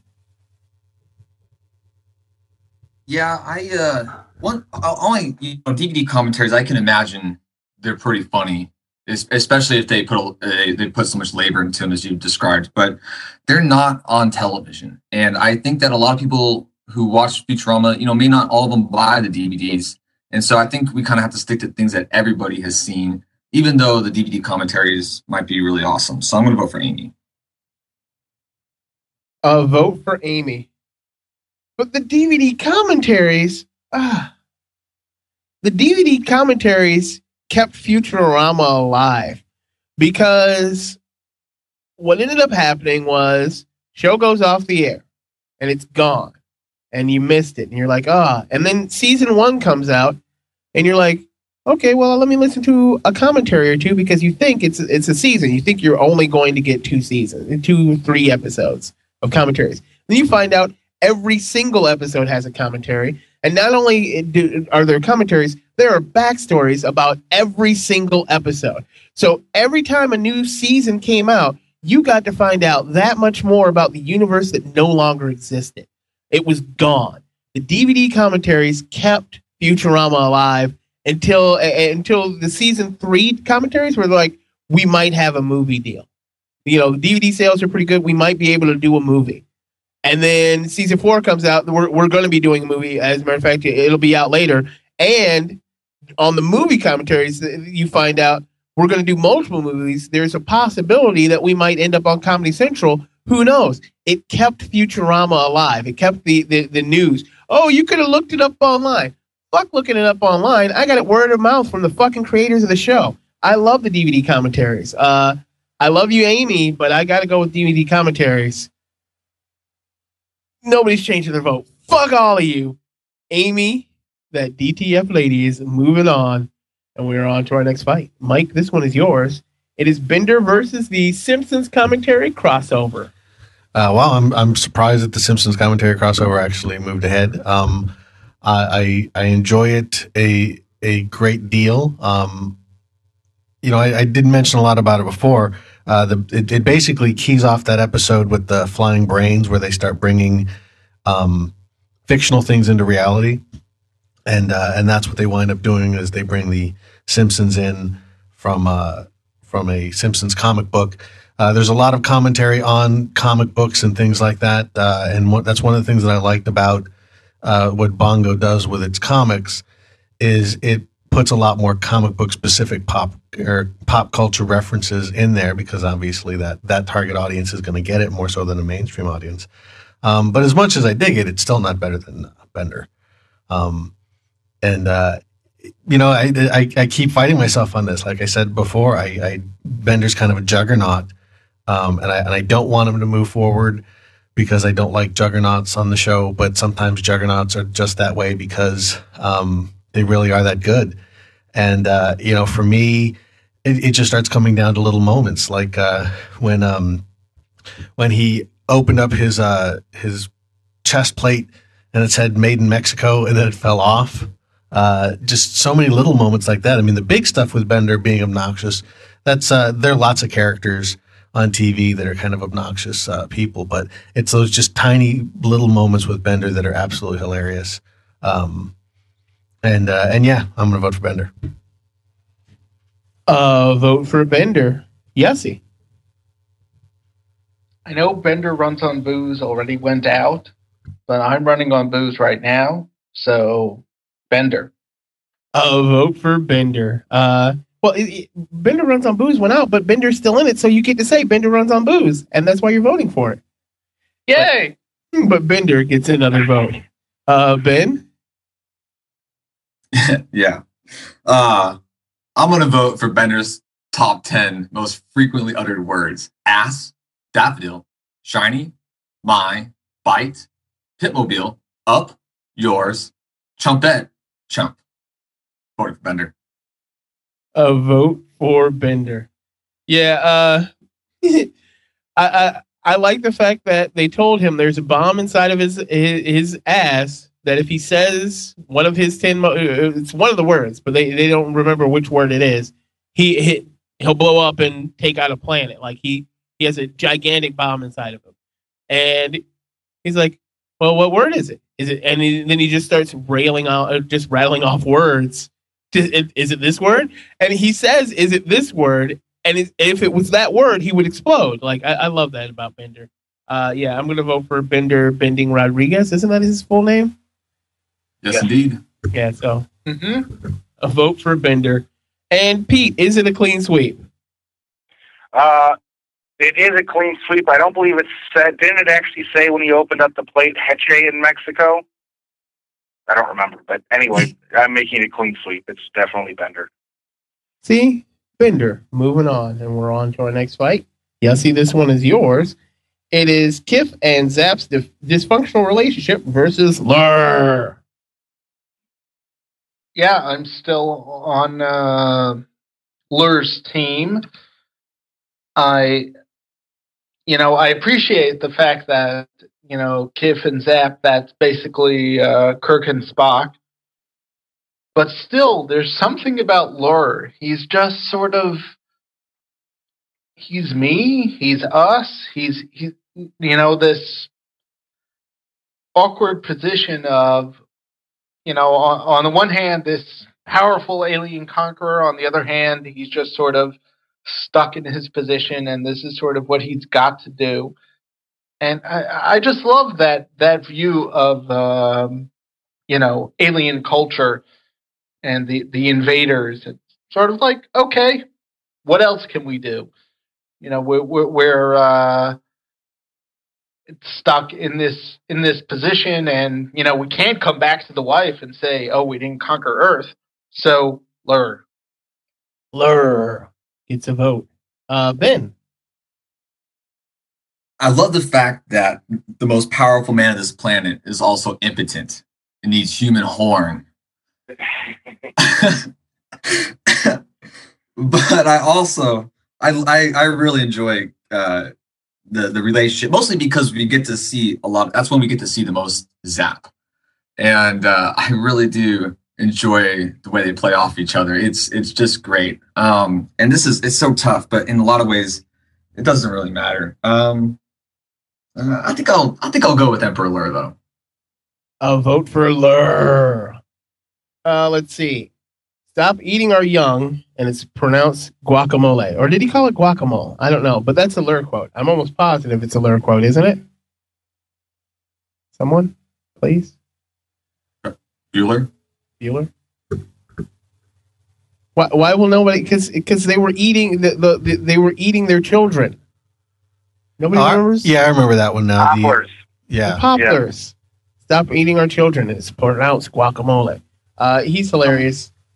i'm waiting right now for some avocados to be ready so But uh, yeah, get pie but I will be voting for Kif and Zapp because Lrrr is in like five episodes and he's great in those five episodes. But uh, every time Kif and or Zapp Brannigan appear on screen, I love them. I love the fact that Zapp is a horrible commander. He's probably one of the worst people in the history of human beings, and uh, and Kif just keeps him afloat enough to squeak by. Uh, so yeah, I got to go with Kif and Zapp. Uh, then Pete. Yeah, now now you made me think because I was leaning towards uh, the whole. I was just remembering the whole human horn thing and remembering how funny that episode was. And when you mentioned how bad Zapp Brannigan was, I was just thinking about the episode in which he attempts to cut the uh, yellow ribbon with a laser and killing everybody on board,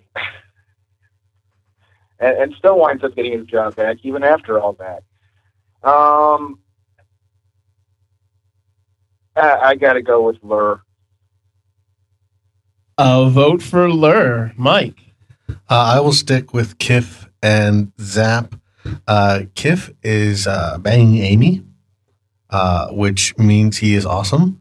Um, now, uh, Zapp banged Leela and and Leela's mom too, didn't he?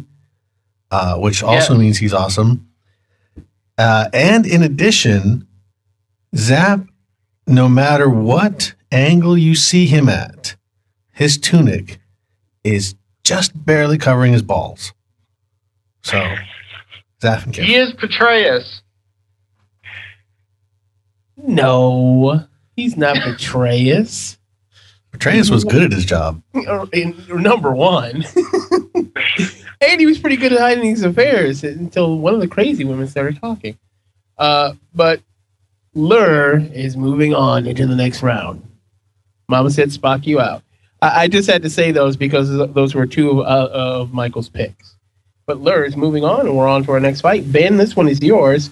It is the Bots and the Bees versus Slurm. Uh, yeah, I liked the, the episode Bots and Bees, but I, in some ways, well, I don't want to say that. But Damon, you made a great point that that drink, while it's just a drink, you know, has all the backstory to it. And I think that's one of the best things about Futurama is how well thought out that universe is. They they don't miss a thing. And I think the the Slurm is, is just a great example of that. So my vote is for Slurm. Slurm gets a vote. No, Slurm gets two votes because, uh, yeah, I'm Slurms MacKenzie. Ugh, ugh, ugh, ugh, ugh. I, I, please kill me. Didn't he say, yes, please kill me. He did say, please kill me.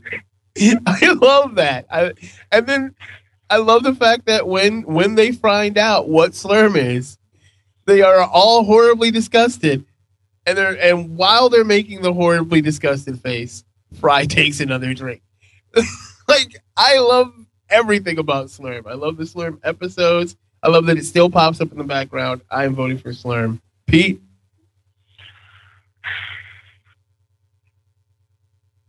I'm Scruffy, the janitor. I gotta go with Scruffy. But it's the bots and the bees, and Scruffy lost. Oh, he did. Slurm, No. yeah. I gotta go with Slurm then. Slurm. Mike?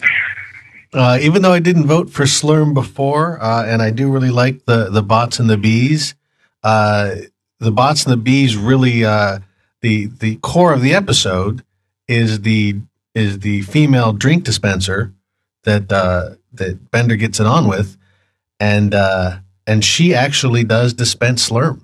So uh, and it make and that Slurm makes Fry uh, glow in the dark. Uh, That's so right. I will have to vote for Slurm. Another vote for Slurm. Yossi, is it a clean sweep? Well, I mean, Mike just outmaneuvered me. It's uh, yeah, that, that that's a central part of the episode. That's Fry's part in it. That he drinks Slurm Loco, and uh, that that turns him into a giant light bulb. So I got to go with Slurm. A vote for Slurm. For Loco. I, I forgot they made For Loco jokes on this show. But Slurm is moving on in a clean sweep. We are on to our next fight. It's for a spot in the final four. It is where no fan has gone before versus Fry. Uh, that's me. Uh, this kind of sucks. But I think I can eat. You know what? I'm to go with Fry but but for his performance and where no fan has gone before because he's a Star Trek fan. At least he's somewhat of a Star Trek fan, and and his level of fandom is about what mine is. Well, actually, it's way lower than what mine is, but I, I like that he was he was an average fan and not a crazy fan. I, and I like the crazy fan being an alien, and I just like Fry. I like everything about him. I like the fact that I think I would be Fry because Fry by uh, by any actual reasonable person, if you go into the future by 50 to 100 years, let's let's not even talk about a thousand, 50 to 100 years. If you were popped in the future and now you were told that everybody that you know has died, and this is how you're going to you're going to have to live in this universe that you do not understand, you w- most people wouldn't be able to cope with that because it would fry your brain. You're used to other things. Fry rolls with the fucking punches. And, and that's what he does. He's like, hey, you know, all, all my loved ones are dead, but I've got my nephew, the professor, which everybody keeps forgetting that he's his nephew, and it, and he and he just goes uh, rolls with the punches. I, I love that about Fry. And oh, this bad thing happened. Ah, I'll just roll the punches. I lost a hand. Fr- professor, could you make me a new hand? What? Yeah, so I, I'm gonna go with Fry. I love Fry. I love you so much, Fry. I love you so much. Uh, Pete. Um, yeah, I have to. I have to follow that also. I, Fry is just such. The, the show just would not work the way it does without him. He is just such a. I mean, I know he's a juggernaut, but there's a reason he's a juggernaut. So I got to go with Fry. Uh, he is not a juggernaut. I don't know if you've noticed the other two people, other than Mike, have voted against Fry consistently. Uh, Mike. Out of the characters that are left, that are left though, Yeah, still. Uh, I am going to vote for where no fan has gone before. Uh, I, I do love Fry, and I, and I think Fry was great in this episode, and he's great in most episodes. Uh, I'm voting for no where no fan has gone before. Uh, one because I want to keep some some more episodes on this list. We've got uh, a lot of of characters. Uh, we're kind of a dominance of characters, and, uh, and you know this is not best Futurama character. That would be a different episode. Maybe we could do that one too. Um, but to just to kind of keep the conversation alive and, and a little bit different. Uh, and and then just because there's a lot of interesting moments in that episode. I mean, you get that fusion of the Planet Express ship and the Enterprise. Uh, the the Star Trek cast starts off as heads in jars, which I love, and then they get their bodies back. Um, you know, there, there's a lot of great Star Trek moments. That, that doesn't that episode end with a shot of Kif uh, done up like uh, how, what the hell is that alien name? Um, from uh, from the Corbomite, Corbomite maneuver, uh, that just sort of shot of him staring ahead blankly. Uh, there, there's really a lot of great Star Trek references in there, and that's that's one of the things that is great about Futurama is is its great pop culture references, and uh, this is really the last best vestige of that uh, in this fight. So I will stick with where no fan has gone before. Uh, vote for where no fan has gone before. Yossi. Well, I, I feel that Fry at this point is sort of like the geeks in uh, Big Bang Theory, where we, you know, we sort of like them and we root for them, but there's just something, you know, overpowering them. And I love where no fan has gone before. And, and Fry, at the end of the day, he's you know he, he he epitomizes the the idea of the you know the loser who sort of survives despite it all but I, I just feel that he's he's not the best of Futurama. So I'm going with uh, where no fan has gone before.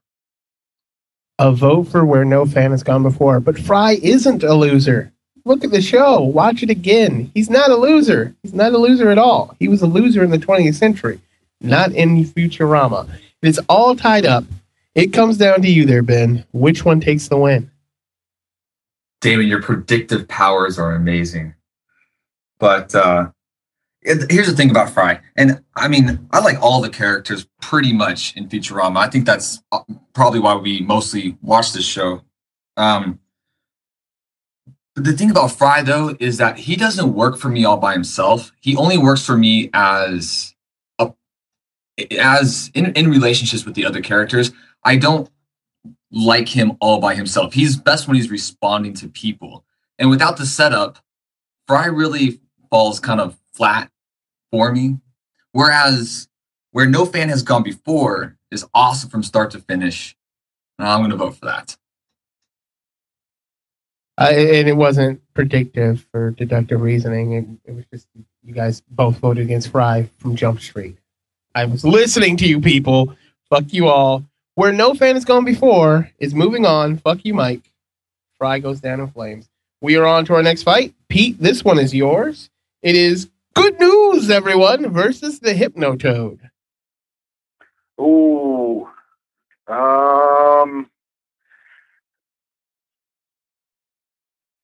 I, I have to ride the Hypnotoad. I wouldn't want I to ride. just, I just love the Hypnotoad. A vote for Hypnotoad. Mike? Uh, reason number one, uh, all hail Hypnotoad. Reason number two, uh, I actually want to see a picture of Pete riding the Hypnotoad. Uh, reason number three, uh, Hypnotoad is the most uh, popular TV show uh, in the world in um, in the future. so in the universe. in the universe, even better. So uh, all hail Hypnotoad. A vote for Hypnotoad. Uh, Yossi. I resist. Hubert J. Farnsworth. Well, uh, that would be nice if somebody put him on the list, but it's just a quote. good news, everyone. Are you voting for good news, everyone? Well, it's his quote, right? Yes, Kind of. good news, everyone. I'll vote for good news, everyone. Ben? Um. oh man, it's so hard to resist. Uh, but the, uh, Hypnotoad's kind of one note.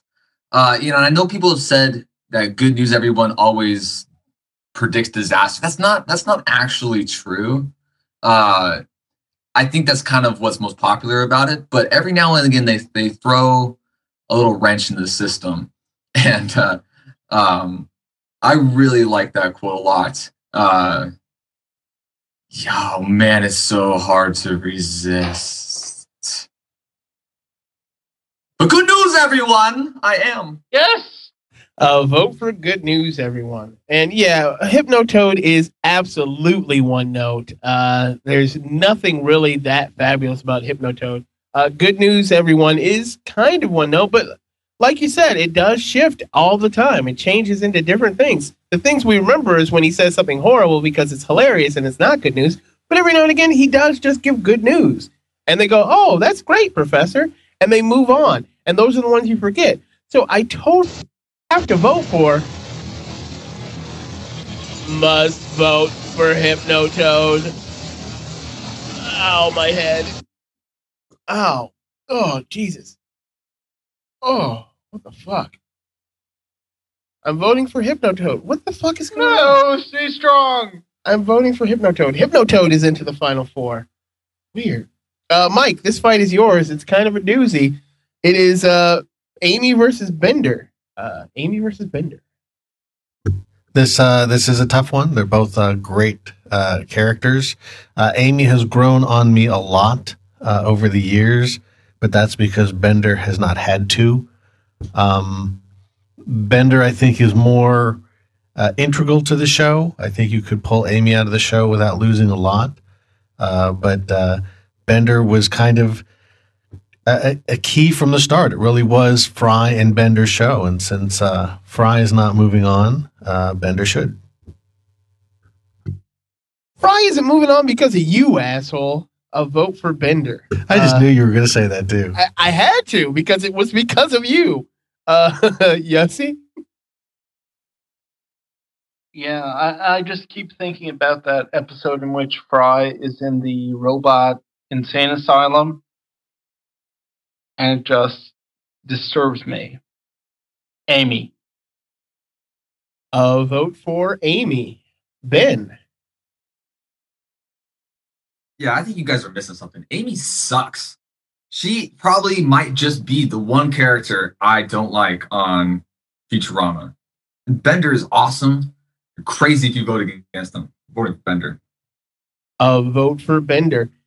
I should vote for Bender, but I'm not voting for Bender because Amy is a better character today than Bender is today. Bender hasn't really done uh, the the the recent Bender episodes have not been as good as the recent Amy episodes. Not saying that Bender has really lost anything, but he's pretty much stayed the same. I think he might have peaked on uh, ben, Bender's big score. I think that might have been the peak of Bender for me, at least. Uh, and that's that's great. I love the shit out of Bender's big score. Uh, but a- ever since then, Bender kind of falls flat for me. Whereas Amy, because they haven't used her as much, they get, keep get to keep adding on to the lore of Amy. And uh, she's DTF. She's super smart. She's got a sense of humor. Uh, she's one of the cool kids, quote unquote. I, I like Amy to death, so I'm going to vote for Amy. It is all And she's rich. and she's rich, and she's got rich parents, and they have two casinos, three casinos. I can't remember how many it was, but uh, it's all tied up. It comes down to you, Pete. Which one takes the win? Ooh. This is a toughie. I've liked Bender ever since the beginning. I've liked Amy ever since the beginning, but she's really grown as a character. Um, and she does suck, but she apparently does it quite well because Fry kept going back. So uh, I'll go with Amy. Uh, vote for Amy, and Oh, and everybody's a jerk. uh, Amy's You, Amy's also Me a and ro- this jerk. Amy, Amy is also a robosexual because she banged Bender. Don't forget that. And Bender's DTF too. and Bender is DTF. But Amy is in the final four. And for the last spot in the final four, it goes to you, Yossi. It is Lrrr versus Slurm. Oh wow, this is hard. Um.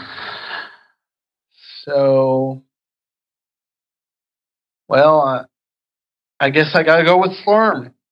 It's it's just um, pervasive, you know, and Lrrr never really caught on in in you know the Earth uh, commercial market.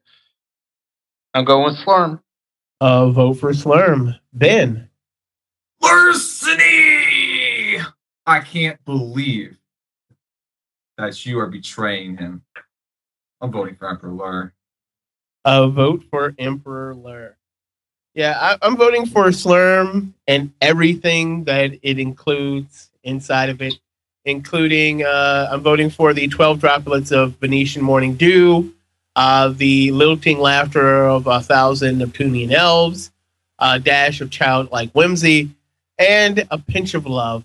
All of that is inside of Slurm, and and for that reason and many more, I will be voting for Slurm. Uh, Pete. Um. Well, I was just thinking about Lrrr, and I was thinking it. Uh, I was re- remembered about the uh, episode when they were attacking Earth, and they go to a, a shot of space invaders, and he's like, "Does anybody have any quarters so I can wash my cape?" And then the single white female episode, which I thought was a riot. So uh, I, I got to go with Lrrr. A vote for Emperor Lrrr. It is all tied up. It comes down to you there, Mike. Which one takes the win? This is this is strange. Um, hmm. I have not actually voted for Lrrr at all, have I? So that would be very odd for me to vote for it here. Uh, so I will vote for Slurm because when you say Slurm, you are also saying Lrrr. A vote for Slurm. And Slurm is into the final four. Slurms MacKenzie. Please kill me. Uh, Our final four is Where No Fan Has Gone Before versus Hypnotoad and Amy versus Slurm. Yep, nobody saw that coming. Fuck everybody that, that knew the final four beforehand. Uh, ben, this fight is yours. It is Where No Fan Has Gone Before versus Hypnotoad. What is your vote? Okay, if there's anything that can fight the power of the Hypnotoad, the Hypnotoad, it's Captain Kirk. That's the only way the Hypnotoad can be defeated is if we let unleash Kirk right now and let him take him out. I'm I'm go voting for where no fan has gone before. A vote for no where no fan has gone before. Well, let me just turn off my TV. That there we go. TV is off. Let's see. Uh, where no fan has gone before versus Hypnotoad. Uh, like I said before, I, I don't know why Uh, Hypnotoad is one note, and uh, God, you know, I, I but I, I am holding a lot of spite against where no fan has gone before. I, because it should be Fry, goddammit. Philip J. Fry. I love the shit out of him. But where no fan ha- has gone before does have Fry in it, and there is no Hypnotoad in that episode. Not that I can think of.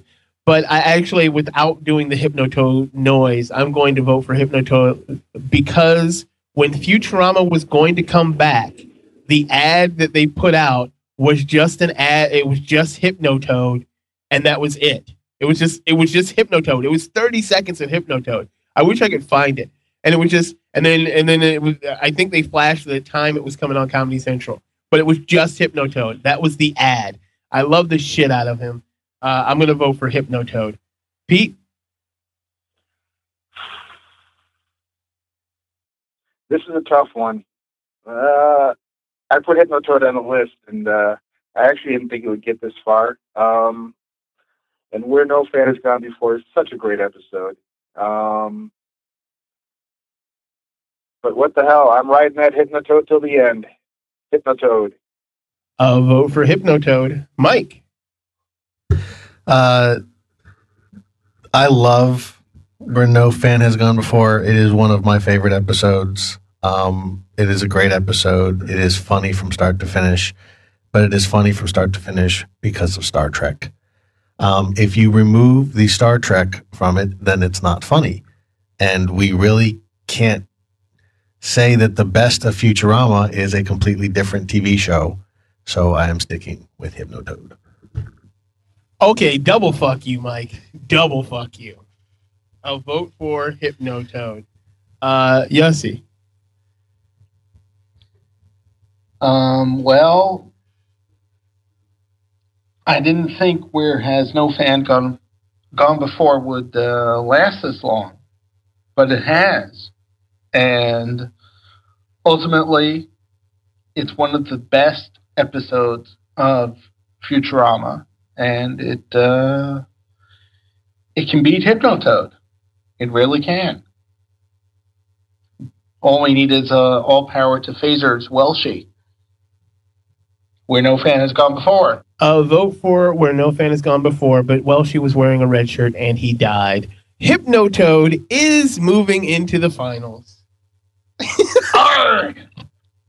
it's, Hypnotoad is the finals. Uh oh, is it me again? Really? Already? It's Amy versus Slurm. Uh, Amy is DTF. Amy is a fabulous character. Uh, Slurm is just a lot of the inside baseball stuff that you get from uh, Futurama.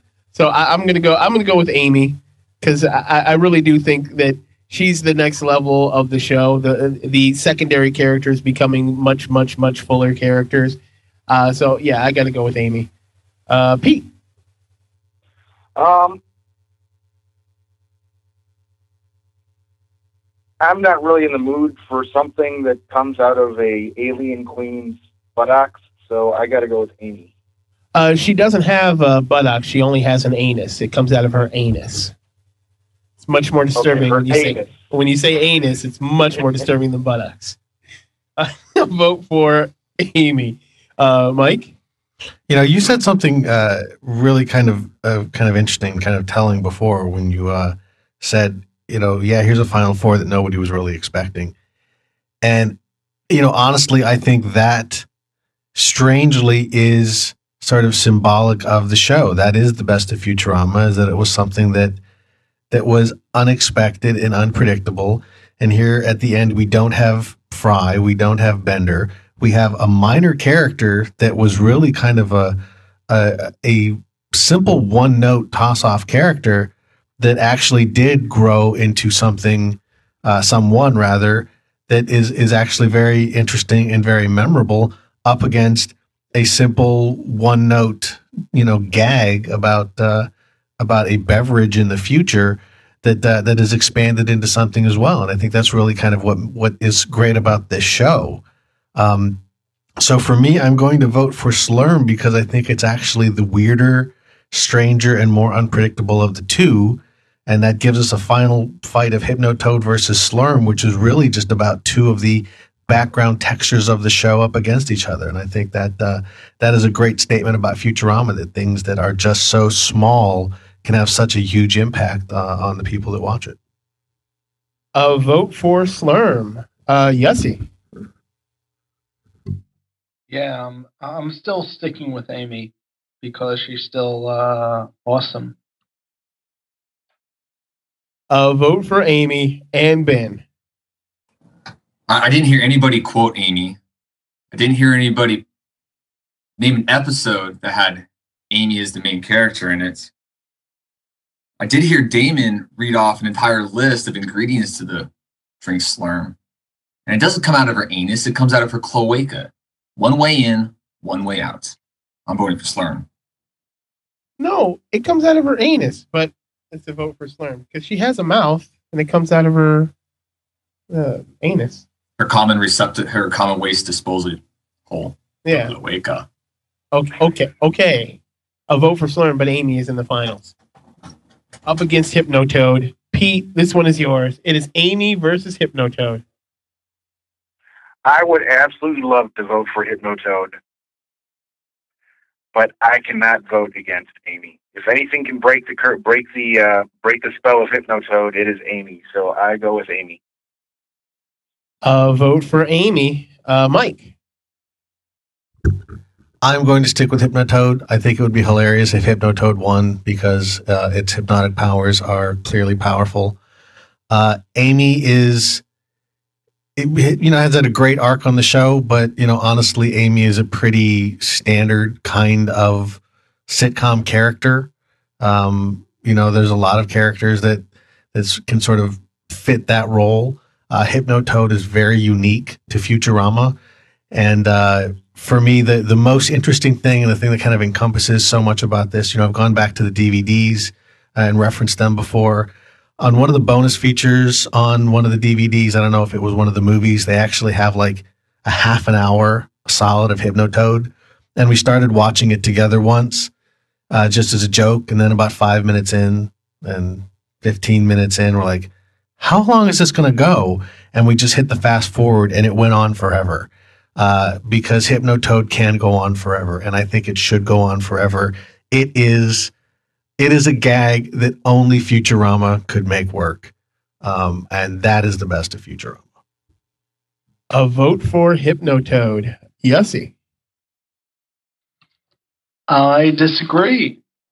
I think that Amy is that amazing, and ultimately, Futurama is about what we can achieve and we can hope and we can uh, you know reach for in our reality.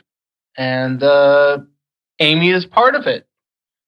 She's amazing. She's she you know she checks all of the boxes if if you can say that. Um, and hypnotoad is you know it's a good gag for 30 seconds but do you really want to watch a whole episode about Hypnotoad? Because we haven't had one. And we've had lots of episodes about Amy and her parents and about her search for fulfillment. I just think that that she, you know, as much as we might say, "Oh, well, we're really Fry," are we? I don't know. I think a lot of people watch Futurama are Amy. They're you know they're overeducated and they're stuck in these dead end jobs, but ultimately you know they manage to save the universe or something along those lines. So I'm voting Amy.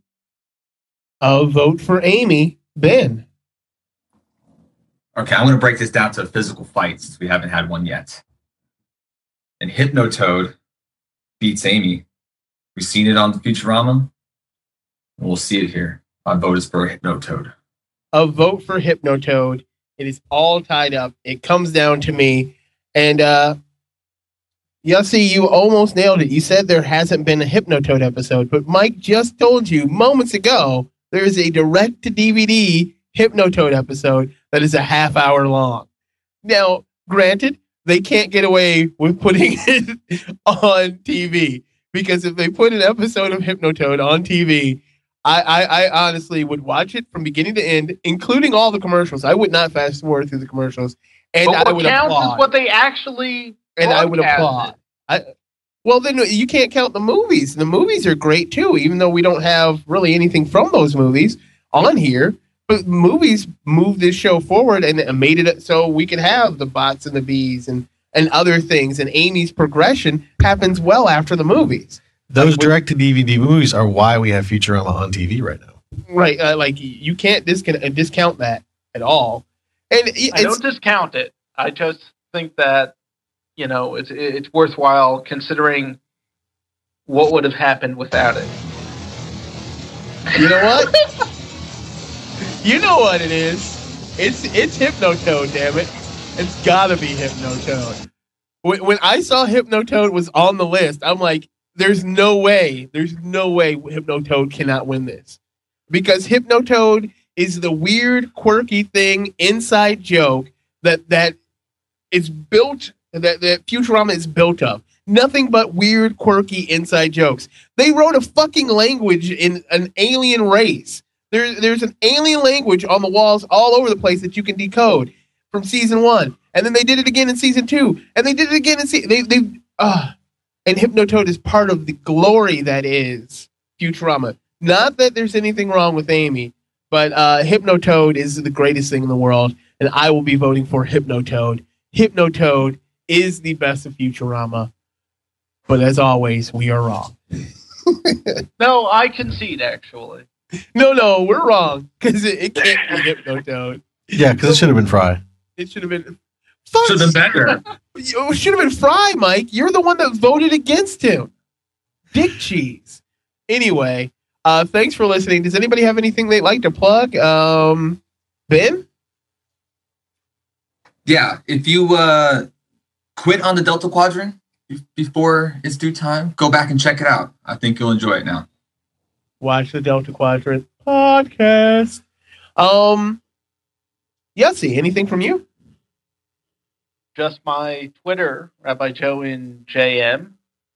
Rabbi, You know, follow me. follow him. He will tell you all about Jerusalem. And then say things like, yeah, Damon, you wanted me to drive all the way across the, uh, wh- where was I try, trying to get you to drive to? The Gaza Strip. The Gaza Strip. The pyramids in Giza. Yeah, that's right. He, he said that's a bad idea, and apparently it was. uh, Pete, anything from you? Uh, just as usual, if you're shopping on eBay, check out Dion's Playground. See if I have anything that you, you're looking for as far as uh, action figures, trading cards, or collectibles. And that's D I O. D I O N S P L A Y G R O U N D. All one word. All one word. Uh, check out our friends, DVDGeeks.tv, Subspace Communicating, their awesome podcast, Life After Trek. Uh, they also have a website where they sell pretty sweet art. That's Bye Bye Robot. And there's still the Drunken Rocket for Files Files website that is up there still to this day. Uh, give a listen to great Blanchard and Inappropriate Conversations. Uh, also, the Soulless Minis of Orthodoxy, Commentary Track Stars, and Mission Log, a Roddenberry podcast. Seriously, send them like a letter or something, please. The love of God. Uh, special thanks goes to Karen for being our web presence. Check out what she's doing on the Geek Fights Tumblr with the Chris Mitchell, who also created a Geek Fights Wikia, and uh, Christy Woke have helped flesh it out. Uh, you can play on there too. Put whatever you like about us. Um, and of course, the man, the myth, the legend, Mr. Jared Formby. Uh, who could forget him and his amazing intros? Check him out at www.heystartrek.net or on uh, Twitter. He's super underscore Spock. Mike? Uh, you can find me on the Week in Geek video show on YouTube, where we preview the new comics every week. You can check us out at geekfights.net, where we have the list of show ideas, uh, our brackets, our past episodes, and links to our wiki, our Facebook page, and our Tumblr. Also, um, Chris Mitchell has been doing this Chris Read series. The second one just went up recently. Please send him weird things to read. Uh, I, I sent him the lyrics to Ice Ice Baby, and he did it, and they were fantastic. Um, I also sent him the intro to the Unabomber Manifesto. Hopefully, he will do that too. Uh, but find something weird, send it to Chris. I want to hear him read more weird stuff. Uh, don't forget to rate and review us on iTunes uh, and uh, like us on Facebook.